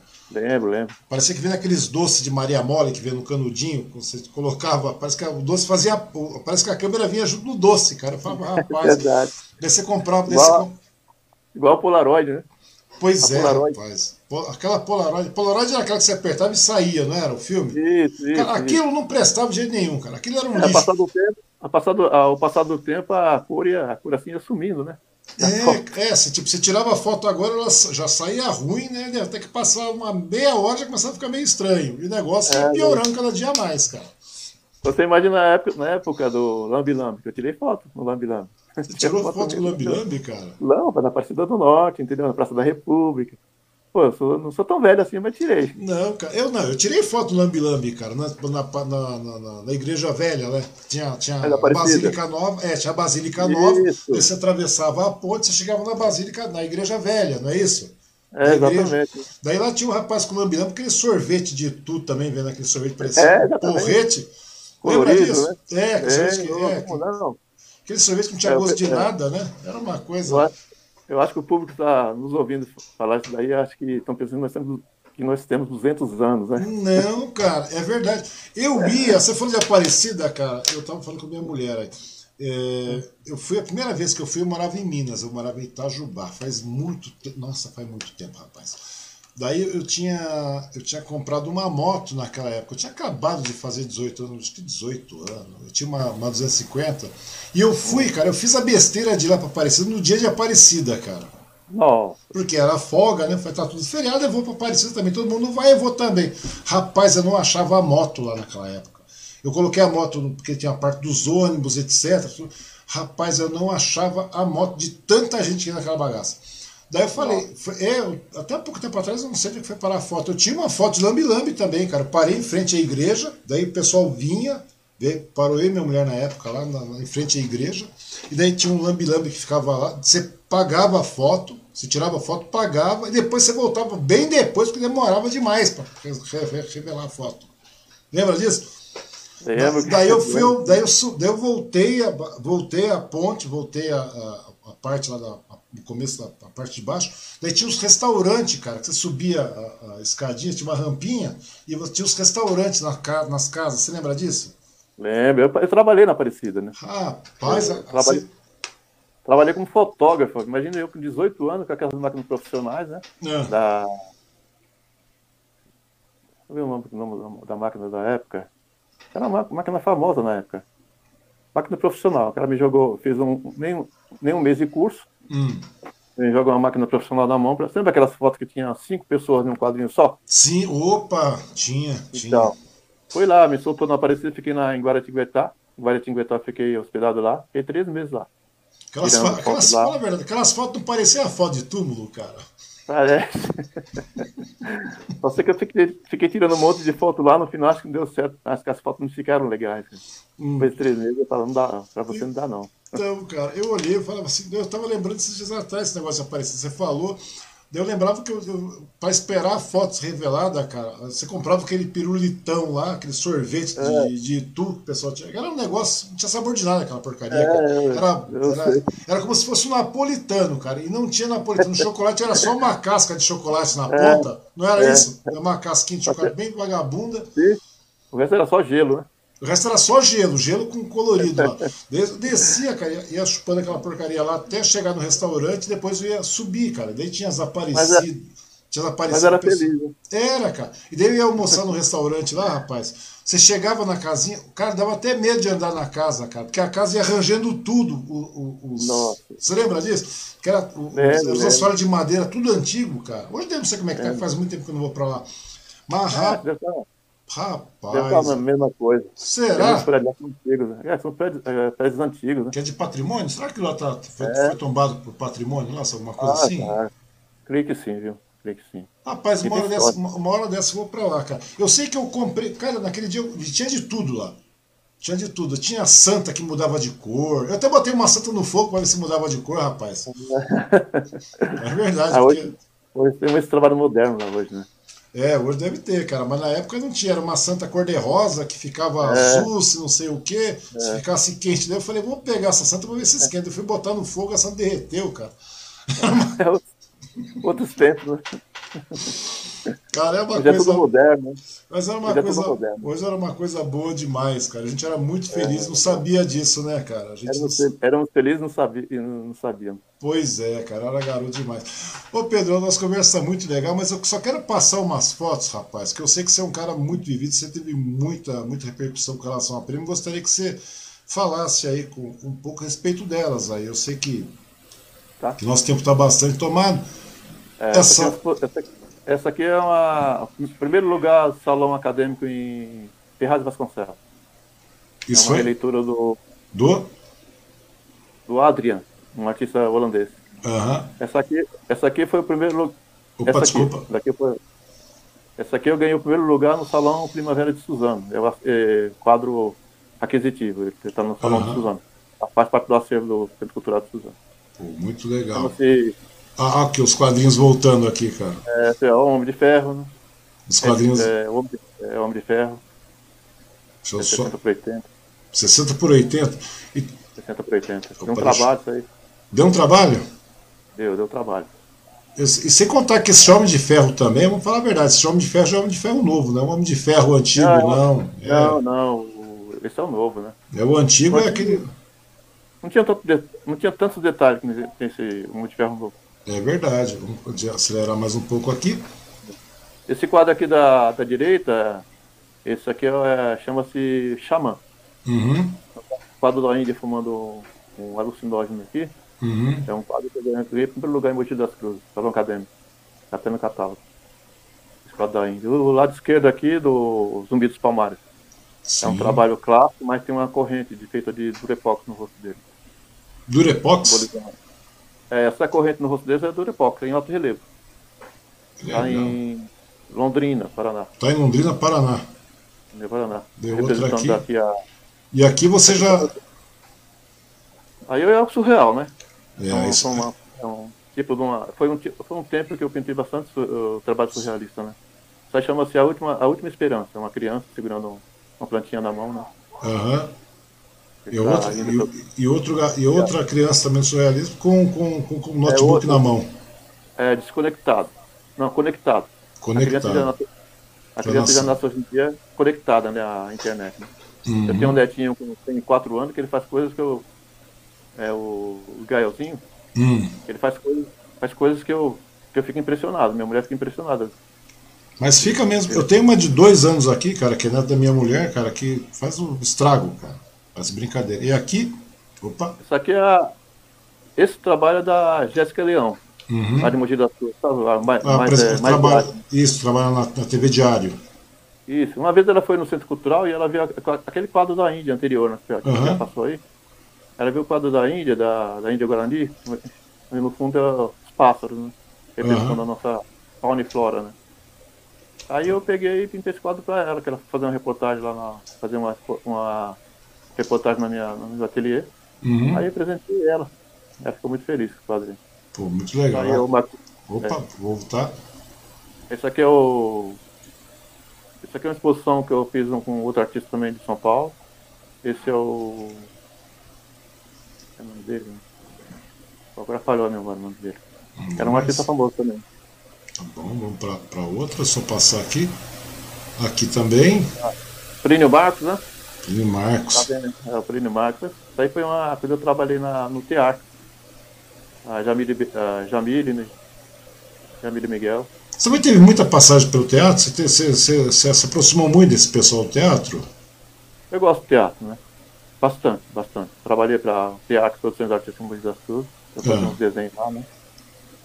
Aí, esse, aqui é o título de cidadão suzanense. E na lado esquerdo é Consulado do Japão. Pô, muito São legal. Passar mais aqui. Opa! Aqui é Miami, é a exposição que nós fizemos lá em Miami. Miami. É artistas brasileiros e de artistas de Lauder Hill, né? De, de Miami. Né? Foi uma, uma coletiva que nós fizemos. Lá eu estava presente também.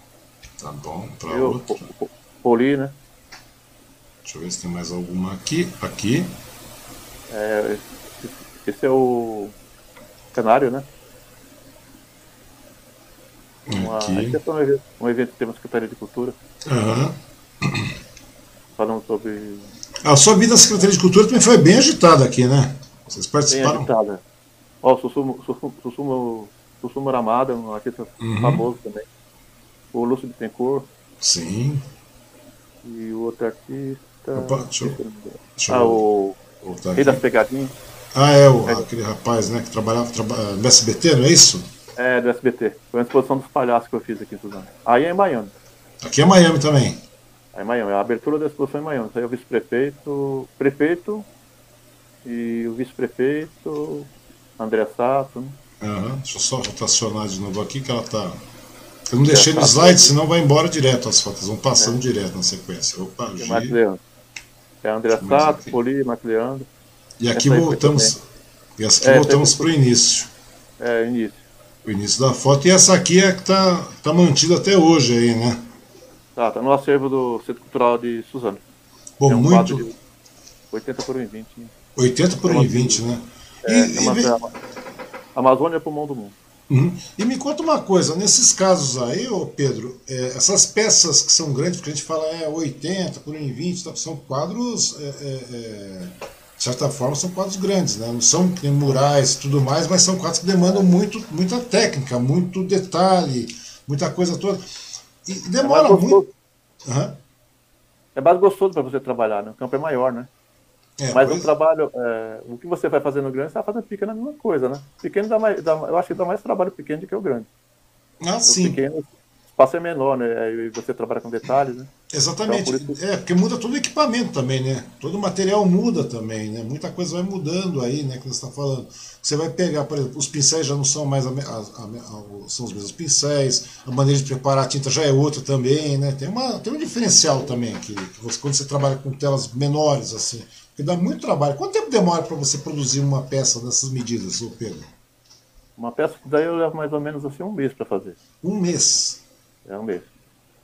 Se for pegar todos os dias mesmo, porque um mês eu falo assim, eu, são uhum. quatro horas por dia que eu trabalho, né? Então, uhum. é, eu trabalho lá, eu, eu a parte da, da arte também que você que eu, eu tenho aquele tempo de de produzir, né? É, é, isso é, é eu, eu, tem que ter um dia que você está inspirado também, né? Você fala, é hoje, tem, porque tem dia que você senta lá, não sai quatro horas, pode ficar quatro horas sentado que não sai nada também, né? É, tem esses dias também, né? Você sabe disso, tem esses dias, né? Tem dia que não sai, não sai nada, né? É, que você, tá muito, é, você senta... Tá muito afim de... Né? É, que não tá muito afim, né? É, é, incrível, né? Aquilo que a gente conversou aquela hora, né, cara? Tem dia que eu sento aqui em frente para produzir alguma coisa aqui para produzir. Olha que eu trabalho com, com internet, com banco de dados, essas coisas, com, com, uhum. com design, essas coisas todas aí. Cara, tem dia que eu sento e não sai uma vírgula. Eu fico olhando, falo, rapaz, minha mulher fala, pô, você não trabalhou hoje? Eu falei, tá, calma, não é assim que o negócio funciona. Não é, é assim. É muita criatividade também, né? Não, tem dia que o negócio não funciona assim. Você fica como é que eu vou fazer uma solução para isso? E você, e você não vem. De repente você instala, acorda, opa, é isso. Daí você senta o dia inteiro trabalhando, você vira, vai até as você não vai dormir, não, estou trabalhando. Mas até onde você não está? Mas agora eu estou. É verdade, é assim mesmo. Hum. É exatamente assim. Não é, cara? Daí você trabalha. Às vezes as pessoas perguntam para mim, mas caramba, às vezes você está três, quatro horas, minha mulher mesmo três, quatro horas na frente de uma tela, você não cansa, não. Não, pra mim, pra ficar a noite toda. Não, tem dia, tem dia que o negócio vai, mas tem dia que você senta e o negócio não sai. Daí você acaba é. fazendo, você levanta, vai embora, você vai assistir televisão, vai fazer qualquer coisa, vai, sei lá, vai fazer qualquer coisa. Minha mulher fala, você não vai trabalhar? Eu falei, não adianta, tem dia que não adianta. Se eu sentar, não vai sair, não vai adiantar. Pode ficar, mas o cliente. E, e sem contar, você já passou por isso também? Curiosidade agora. É, porque aqui não, é, aqui não é entrevista, aqui é bate-papo, cara. Né? Uhum. Uma hora, eu sei que o negócio vai embora, mas. É. É, é mas é bom, cara. É bom. É melhor do que entrevista, porque entrevista eu perguntar pra você: você gosta mais de azul ou de vermelho? Você fala azul. Daí eu, perguntar mais azul claro ou azul escuro, Pedro? Você fala, ah, claro. Ah, tá bom. Vamos para a próxima pergunta, não é verdade? Não é isso, cara. Vem cá, você já, já parou com o problema de encomenda? Tipo, você recebeu uma encomenda do cliente para fazer tal, sem problema nenhum, e a obra não sai, cara a peça não sai, a peça não sai. Daí você tem um prazo para entregar a peça, não tem? Você tem um prazo. Você, você, tem, tem um prazo. Você tem, um prazo. prazo você tem um prazo. Quando eu, quando eu pego o retrato, eu já, já aviso o cliente, ó, uhum. retrato é, uma, é muita responsabilidade, não é qualquer artista que pinta retrato. Né? Retratistas uhum. são poucos, né? E é um trabalho de muita responsabilidade, né? Sim. Quer entregar a obra para você e você, caramba, sou eu mesmo, né? Pois é. Então, trabalho demorado, demora de um, um, mês, dois meses, entendeu? É pois é, mas também tem que ter inspiração, senão o negócio não sai. Tem, é verdade. Tem Daí você tá lá. É, porque você, você tem, demora um mês, mas você não tem um mês o cara do seu lado. Você trabalha é, com, dá, com referência, você trabalha com referência, não é verdade? Não dá pra você trabalhar com o cara do seu lado, né? É, não dá, não dá. Não, é, é. porque antigamente. É que nem de pele, né? É. Cor de pele. Então, peles, é, cada pele tem uma cor diferente, né?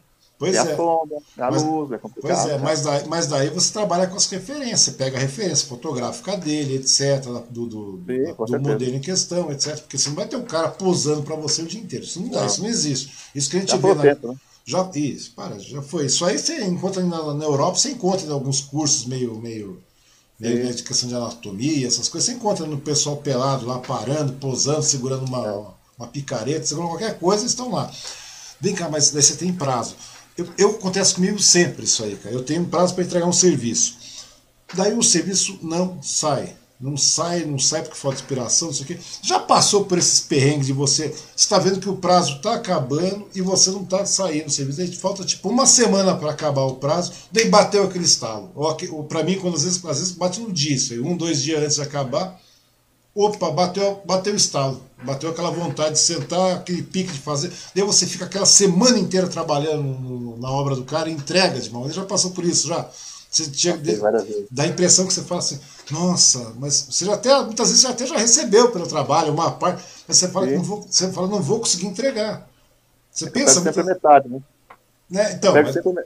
é, mas é, já passei por isso aí também. Passei muitas vezes. De chegar no, no, tipo, no último dia você consegue resolver, ou última semana, não digo último dia, porque é um trabalho de pintura, é um negócio que demora mais. Mas é, você já passou. É, mas você já passou por isso, né? Que o negócio flui, você consegue mandar embora o trabalho com dois, três dias de. Quer dizer, ou seja, até um. Você já recebeu, já uma boa parte, sei lá o quê. Mas aí quando você olha. Não, não tem, o problema não é a questão de você não querer fazer, o problema é ter inspiração. Você está lá, você ficou quase. Você tem, você, você tem um mês para entregar o quadro, é um exemplo. Você passou três semanas com o hotel em branco. Da última semana você é que você tem que olhar o retrato, às vezes você fica namorando o retrato, vendo, vendo a posição, sombra, luz, a cor da pele que você vai usar. E é complicado, né? Retrato é complicado. Né? Pois é, daí você faz uma partezinha, daí você deixa, você vai fazer outra coisa, porque não, não é. tem muito pique. Daí quando você tem uma semana, tem cinco dias para entregar o quadro, daí bate aquele estalo, não é? Não é nem a pessoa, mas parece que o trabalho daí flui. É incrível isso aí, né? Na questão das pessoas é. que trabalham com arte, né, cara? O design, essas é. coisas. Que um trabalho moderno, é, que nem um trabalho moderno, uma, uma, por exemplo, assim, uma paisagem, você não tem tanto compromisso, entendeu? Sim. Já tem, você já tem, você já tem já, já tem técnica, você tem, tem a, já faz a composição. Uhum. Então você não tem, tem, tem, tanto compromisso, né? Agora retrato não. Retrato você vai preparar a cor da pele. É complicado, por isso que poucos artistas é, fazem Retratista, retrato. Né? Hoje, pra você ter uma ideia, hoje chegou, tem, tem uma leva de, pessoa, de pessoas aí, por exemplo, que são retratistas, né? são, são realistas ao extremo. Inclusive, o pessoal que trabalha com. Tem um pessoal aqui em Suzano, deve, não sei se você conhece, o Riso Garcia. Ele trabalha com tatuagem, cara. Você já viu o trabalho desse rapaz? O Riso, acho que conheci. Ele fica ali perto do Centro Cultural? Aquele ateliê? Não, não. Ele, ele era lá do Gardênia. O rapaz já ganhou prêmio no, no para fora do país, no Brasil inteiro, fora do país. O cara tem uma técnica de tatuagem. De, ele, eu acho que ele tem um ateliê lá no, no, no Maria Helena. Eu conversei com a esposa dele aqui na, na, na hum. plataforma. Rapaz, como esse moleque tatua, cara? Como esse garoto tatua? Ele tatua, mas você olha, o cara parece que tirou uma, uma xerox, literalmente. O cara tirou uma cópia, fotografou e colou no seu braço, cara. falei, como é que o cara consegue fazer um negócio desse, rapaz?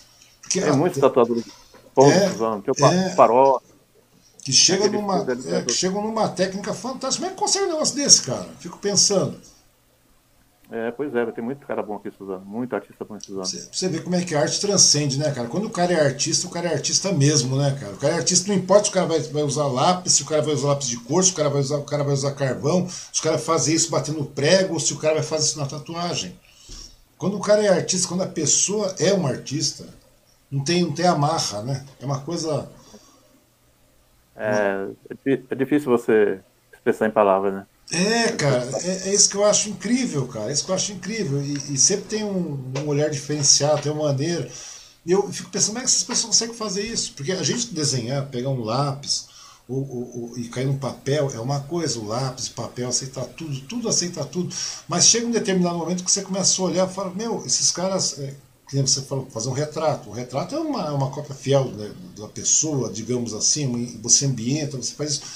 É muita arte, o papel, a pele. Agora você está indo para a pele, daqui a pouco você está vendo artes aí que eu vejo. Outro dia eu vi um cara fazendo um trabalho com prego, de pistola de prego, cara. Eu falei, rapaz, esse cara não pode estar fazendo negócio. Você já viu? Já, já vi, já. Na cabeça cara... do prego, já vi. É, não, o cara, o cara pegou uma pistola, aquela pistola de, de prego que dispara prego, de, de obra. Ah, sim, sim. Entendi. Rapaz, eu fiquei olhando aquilo e falei, rapaz, como é que esse cara fez isso? Falei, meu, é, é, o artista, o artista ele consegue desenvolver situações, ele consegue ser criativo, ele consegue achar soluções onde, onde as pessoas acham que tudo é impossível. Eu acho muito legal isso, né, cara? E é muito legal saber que você está aí há 40 anos fazendo isso todo dia, né? Dizem que não existe feio na arte, né? Pois é, pois é. E agora quer dizer que dia 29 agora está fazendo 40 anos, né, cara? 40, 40 anos de, aprendi, de aprendizagem. Né? De aprendizado, né, cara? Porque não para o aprendizado. Sempre está aprendendo, aprendo com você, aprendo com o outro, e assim por diante. Você passa o que você, o que você sabe também. Eu é tive verdade. também, de aula, para muita gente também, para muitos alunos aí. Uhum. E como é que você vai fazer para comemorar esses 40 anos nesse período de pandemia, Pedro? Eu quero fazer. Na realidade, eu estou preparando assim uma exposição virtual, né? Que não dá para uhum. você participar de uma exposição assim, presencial agora, no momento não dá. Né? Agora, infelizmente, não, não, dá, não tem jeito. Infelizmente não dá, né? Tem que, a gente tem que se cuidar, né? E se cuidar e também, né? E se cuidar para não passar para outras pessoas também, né? É verdade, então, que agora, infelizmente, o negócio está feito. Já se vacinou, Pedro? Já, minhas duas doses e também, também a, a, a gripe também, né? Pô, cara, que bom, cara. Eu tomei esses dias aí, fui tomar, a, fui tomar, não sei que dia, faz uns três dias que eu tomei. Tomei aquela AstraZeneca, rapaz. Ah, minha esposa também tomou AstraZeneca também. Teve, teve, já. teve também? É, teve, teve. Ficou com febre. Isso, a, também. A perna parece que tem 200 quilos em cada perna, não é verdade? Difícil para andar no primeiro dia. Rapaz. É Coronavac, né? Também é boa, cara. Eu, na realidade, na realidade eu, eu até gostei, eu queria ter tomado Coronavac, cara, mas não, não tinha. O que eu tinha não, não tem reação, reação nenhuma, quase. Não, mas a, é, o pior de tudo é que a Coronavac é uma, uma vacina que funciona. Eu conversei com uma infectologista lá no Suzano hoje, que você conhece. Hum. Ela participou dos testes da, da, da, da Coronavac, cara. E a Coronavac é o método mais usual de, de, vacina que a gente tem de vacina de sarampo, vacina de rubéola, vacina não sei o quê. É a mesma técnica da vacina, cara. Agora, é. essas outras técnicas que você vem de, de AstraZeneca para lá são outras técnicas de, de, de fazer vacina e, a, e, a, e, a, e eu, tanto que eu falei, tô, das duas, eu queria que fosse ou a Pfizer ou a Coronavac. Mas já que não tem uma das duas, eu não vou estar ficando mole, né? Vamos tomar a AstraZeneca. É. Rapaz, Essa é boa também. É, não é, é boa, assim, é, mesmo assim você tem que se cuidar, né? Também as vacinas. Tem, tem, você tem que se cuidar. Passando Porque... álcool na mão, usando máscara. Isso aí vai um bom tempo ainda, né? Ixi, Mas vai é, demorar coisa. É, é porque isso aí não, é global, né? Isso é o mundo todo, né? Então... Não tem por onde. Então, e, e, nessas horas tem que começar a se cuidar mesmo, né, cara? Então, quer dizer, agora você vai fazer uma, uma exposição virtual, né? No, você vai é, eu, fazer... é, eu quero fazer, eu quero fazer uma exposição virtual no mês de agosto, né? Uhum. Também participei, participei da exposição também em Goiás, né?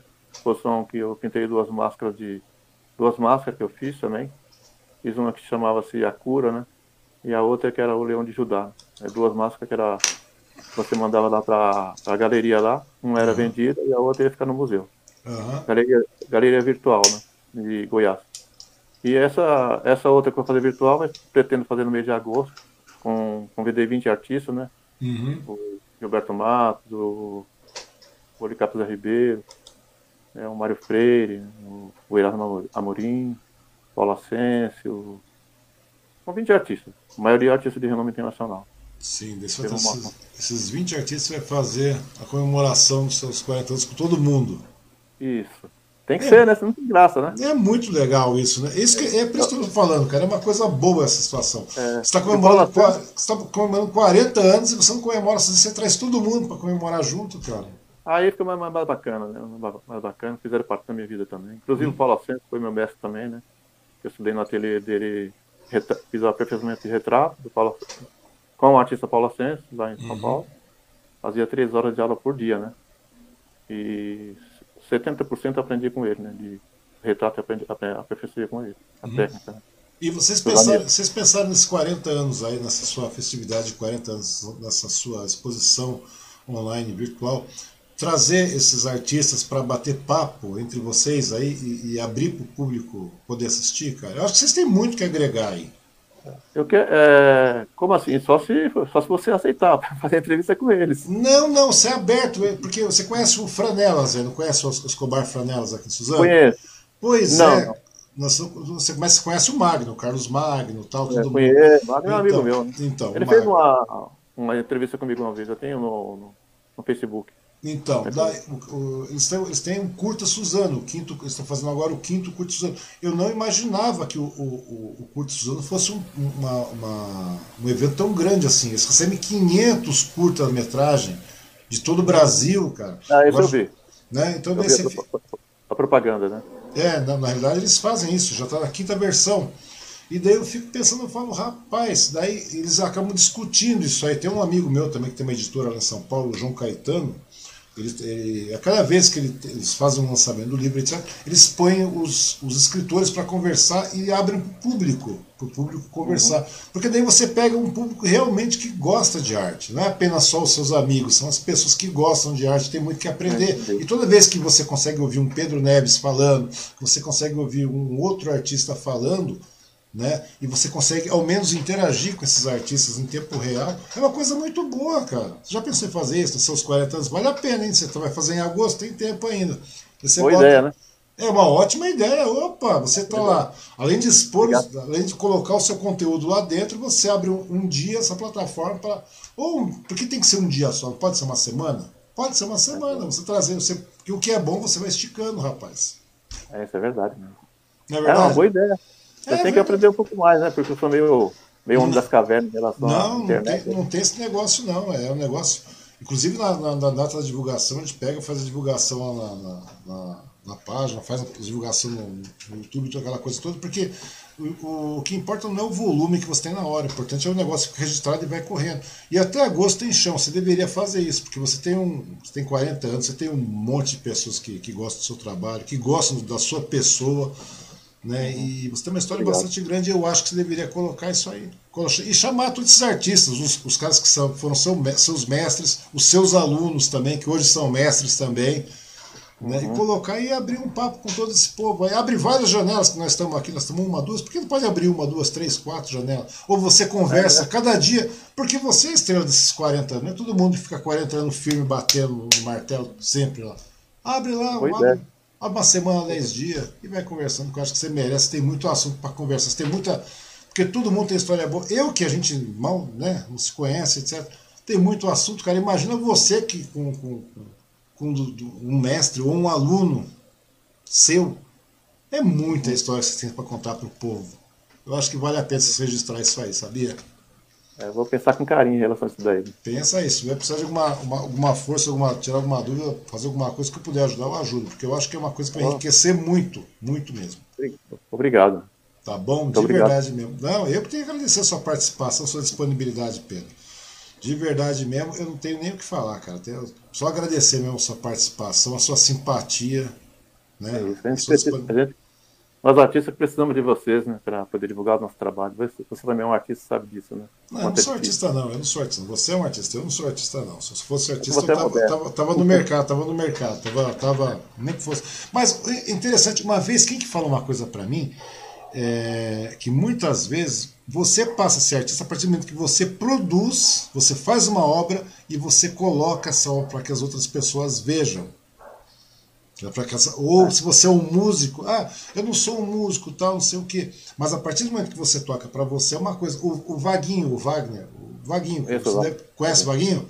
O Vaguinho está falando comigo a respeito disso. O Vaguinho é amigo muito, conheço ele há muito tempo. Daí o Vaguinho falou para mim assim: rapaz, você passa a ser um artista a partir do momento que você toca e alguém te ouve. Aí você está sendo um artista. Você está sendo um músico é. a partir daquele momento. Ou seja, todo mundo, pela lógica, poderia ser artista, ou pode, ou é artista, só que passa a ser artista de uma maneira, aquele que tem, tem bastante ter técnica, você vai crescendo como artista. Né? A partir do que você está colocando, ah, pode ser artista? Pode. Você pode ser artista, você pode expor e colocar é, aquele conteúdo. Se vai ser um bom um, um, né, um artista de, de, porte ou não, isso é o tempo que vai produzir, você é o seu empenho, aquilo que produz. Mas que você pode, pode. Eu acho que você deveria chegar e colocar isso aí. Então, é, é, é eu acho que você tem muito que fazer nesses 40 anos aí, cara. Comemorar 40 anos desse jeito, pô, faz uma semana, chama todo mundo, escolhe 7, 10 pessoas aí e chama para conversar. Nem que você gaste é. uma horinha por dia, cara. É uma coisa única, 40 anos nesse mercado da arte, empenhado do jeito que tá, não é qualquer um que fica não, viu, Pedro? É, obrigado. tá bom? Pedro tá Neves, de verdade mesmo, eu quero agradecer muito a sua disponibilidade, seu tempo, sua participação, mesmo nesse período de pandemia aí. Torcendo muito por você aí nos seus 40 anos também. Se quiser colaboração, estamos aqui. Agradecer todo mundo aí que. Precisar, sim, claro Todo mundo, todo mundo que, que assistiu aqui, que deixou comentário, a Ivana da Silva, o Rodrigo Assis, a Ana VS, o Sidão. Obrigado quem mais? O Vanderlei ah, Cardoso, o, o, é, o Sidão, Sidão, Sidão muito caricaturista, né? É, o Sidão, ele dá aulas de desenho ah, também. O Hamilton, pa, o Hamilton Pacheco lá de São Sebastião e mais algumas pessoas ah. que não tem como a gente pegar e ver todo mundo aqui. Porque a gente vai batendo papo e o negócio vai indo. É verdade. De, mas de verdade. Eu quero, agradecer, quero agradecer a todos aí que que prestigiou a gente aí nesse bate-papo aí. Ah, e vou prestigiar mais ainda, porque o talento a gente vai. Não é, não, é só questão, não é só questão do talento, é questão da perseverança, é questão da sua simpatia. Uma pessoa muito simpática mesmo e você é unanimidade aí. Essa semana é. todo mundo falou de você, cara. Quando eu falei que ia conversar Beleza. contigo, todo mundo falou. Primeiro foi Suami que veio. Foi, ele já está na lista aqui, Suami. Não, mas chama ele. Ele já tem uma crônica para mim, o Suami. É, verdade. Foi, foi, meu secretário de cultura. É um amigo de muito tempo também. Então, falei, feliz, né? É, Saber que as pessoas gostam de você, né? Que pois é, o Valmir Pinto, eu falei também de você aí. O Valmir você conhece também, que hoje é secretário da cultura é, aqui. Quando é secretário também, é. É, é falou. Daí, daí veio o Kaká também, conheço, e, assim vai indo. E muita gente vai falando. Né? Eu falei, só não, não, tem como, né? O Wilson Carlos também, todo mundo. Eu falei, rapaz, primeiro veio você, depois veio o Sérgio Reis. Né? essa semana é, foi. Essa semana foi. Essa semana foi Pedro Neves e depois o Sérgio Reis, rapaz. É, tá bom, então. Pedro, de verdade, meu muito obrigado pelo seu tempo, pela sua, pelo seu empenho, obrigado para todo mundo aí. E segunda-feira a gente volta aí. Foi um grande prazer conversar, conhecer você que eu não conhecia de, de bate-papo, só conhecer suas peças, suas obras que eu acho para cima, que vai você mesmo conhecer. Aí eu estou muito contente pela oportunidade, tá bom? Tá bom. Eu que agradeço aí. Agradeço a Deus também por essa oportunidade também, né? Porque sem, sem ele, né? Eu não estaria aqui conversando com você. Né? Tá bom, Pedro. Então, agradeço a Deus, a todas as pessoas que ouviram a gente aí, né? Desculpa alguma coisa aí, né? Se eu que nada, opa, não tem que desculpar nada. Eu que tenho que pedir desculpa aqui, acho que às vezes eu falo demais. Mas a gente vai falando e vai se empolgando. É quando o assunto. Porque não é entrevista, é, é um bate-papo, cara. É sempre um bate-papo. É, e quando é. Ainda quando mais, dois, artistas, dois artistas juntos aí é complicado. É, né? Artista não, cara. Eu não, você é um artista, eu não. Mas eu sou, eu sou um apreciador, porque tem gente. É, é, outro, outros, outros que, que, que, que sabem que é verdade. Igual a história do músico, cara. Tem Todo mundo é, é um tanto quanto artista. Um é artista para ficar em cima do palco tocando, o outro é artista para ficar embaixo do palco ouvindo também, para saber é, compreender. A gente tem que saber aonde a gente se posiciona. Ouvir e ver também é uma obra de arte, né? É, não é? É uma, é uma arte, cara. Tá bom então? Tá bom, Pedro então. Neves, meu muito obrigado pela sua participação. E segunda-feira a gente está de volta aqui às 20 horas. Tá bom? Obrigado. Agora com quem vai ser? Não sei, vamos ver. Mas estamos ajeitando uma agenda, mas vai dar tudo certo. Tá, tá bom? bom Deus, Pedro. Deus abençoe a todos vocês aí, tá? Obrigado, meu querido. Uma ótima noite para você. Um abraço a toda a família aí. Igualmente, tá? Até mais. Boa Até noite. Mais.